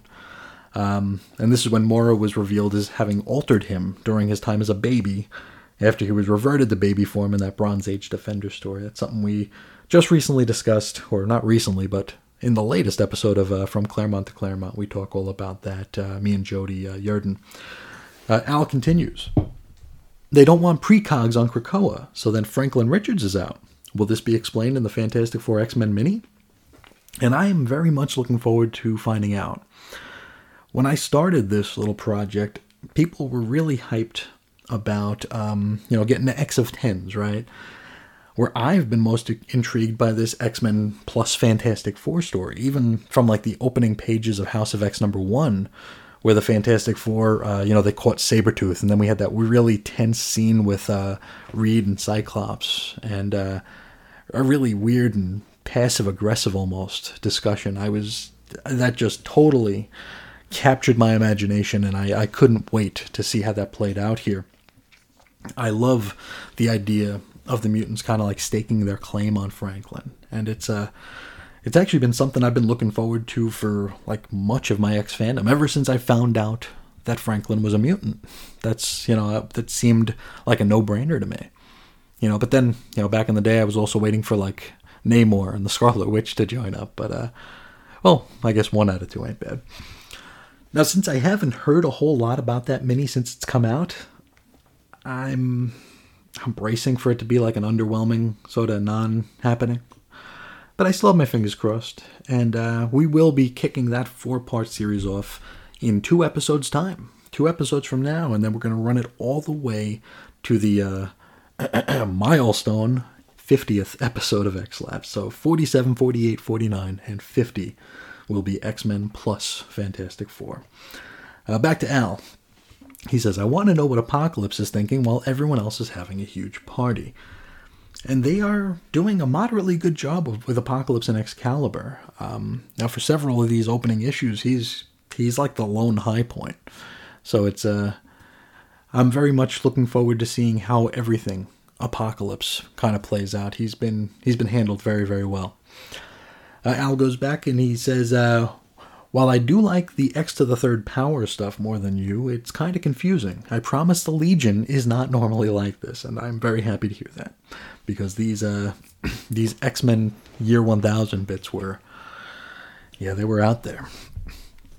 Al continues, I understand your concern about them killing Moira to change things again. But since she only had one life left, maybe, I think they're going to hold that from when Hickman leaves and Marvel decides that they're done with this. And yeah, I'm guessing that uh, killing Moira is like their back door to whatever you know will be coming next. Uh, but I'm hopeful that maybe there's a back door to the back door. I want to say that there was a hint that her mutant ability will only work until she's dead ten times. So perhaps like the inevitable death of Moira the tenth won't actually set any dominoes in motion, right? Maybe she'll just pass and her mutant power won't kick in, and that'll just be the end of her, and we can move on from there. If I were to guess or bet, I'd say Marvel probably doesn't know exactly where this is going to go just yet. Um, we're still in like Dawn of X bloat phase, so we're just trying to cram as many new books into the line as possible. When they inevitably start to drop off, then maybe we'll have a better idea of uh, of whether or not there's going to be any sort of momentum in reverting things, changing things, or just you know starting a whole new whole new era. Maybe we'll get like another 12 part mini maxi series, and who knows. Uh, Al continues, or Al, Al concludes with overall, I enjoyed these two minis. They have me interested in reading the Dawn of X books and seeing where we go from here. There are a lot of interesting ways they can go with this whole mutant society background. I'm just curious how well they'll fulfill the promise. And yeah, like I alluded to earlier, fulfilling the promise seems to be where most X fans I speak to are, you know, disappointed with Dawn of X. Uh, but by now, if you're if you're still listening along and you've gotten to episode 45, uh, you probably have a better idea of that. So there's that. Uh, but thank you for writing in. I'm so happy that you uh, you stuck through for the opening uh, the opening maxi series or the the two mini series that are one. And uh, definitely, I'm looking forward to hearing your thoughts on on the big launch. So uh, if you if you stick around, I'd love to hear more of your thoughts. So thank you. Uh, next, we got two short pieces here. One from Chris Bailey, uh, my partner on Morituri Mondays and uh, plenty of other things. And this is talking about Dawn of X number fives. Not not you know not any particular issue of fives, but I did ask people to tell me what their lists were. You know. And he says, I'm listening to X Lapsed X Men number 5, and I just finished Fallen Angels number 5. I have to say, my least favorite of all the books is Excalibur. I just can't dig it, and that's saying something after listening to Fallen Angels. And yeah, you know, as much guff as I give Fallen Angels, I swear that I enjoy talking about it more than I do Excalibur. I mean, Fallen Angels is kind it's like so up its own ass that it's kind of fun pointing out how precious it is. I don't want to say it's so bad it's good because it certainly isn't, but it definitely actually, you know, it gives me material to work with. You know, the biggest sin of Excalibur is more in the fact that it's boring. I struggle to find anything good or bad to say about it because it's like I finish reading an issue of it and I just go, all right, well, that's something I read. You know, and that's as far as my, my train of thought goes, which I guess that might explain why why you guys get such biting analysis from me during an Excalibur discussion as it was nice seeing Rogue and Gambit together because there's really nothing else to say. It's just aggressively dull. but thank you for writing in, buddy. Uh, we're going to wrap up with a piece from Evan Bevins. And he, like Al, just finished up Hoxpox. So this is Power of X number six. He says, wrapping up episode 12, and I haven't del- delved into the Dawn of X stuff yet. But a couple of things I was thinking with the timing of Moira's journal. Maybe because of where I was when I read this and I was listening to From Claremont to Claremont, but I thought the part where they lost Magneto was when Moira's manipulation was revealed in X Men Volume 2, Number 2. And her faking her death, I thought that was when she died, quote, died of the legacy virus, but I could be totally wrong. And no, no, I think you're, I think you're 100% right. Um, as mentioned, and probably will be mentioned again, my analysis kind of lost the plot during those journal pages. Um, I was way too concerned with what we might be losing that I never once considered that we were actually instead adding to existing lore. I was just, I was like, had my claws, you know, gripping these past stories. I just didn't want them to go away. And didn't realize that uh, they were just lifting it up and putting something underneath it to prop it up a little bit, you know? Uh, Evan uh, wraps up with, and although it may not be clear, I think all the X Men stories we know happened in the most recent life, even though clearly some events happened in the other lives as well. And yeah, there's definitely some overlap in the lives. And uh, after reading the first arcs of all these Dawn of X books, I'm much more comfortable with the idea that everything we know is happening since X Men number one, way back in '63, uh, that actually occurred in Moira's, you know, current and re- most recent and current life. So I'm definitely feeling a lot more uh, assured in that. Um, I don't want to say fact because who knows, but uh, I'm pretty sure that everything that we've read from X Men number one uh, till now is is all part of Moira's tenth life. So that's a that's a good thing, if you ask me.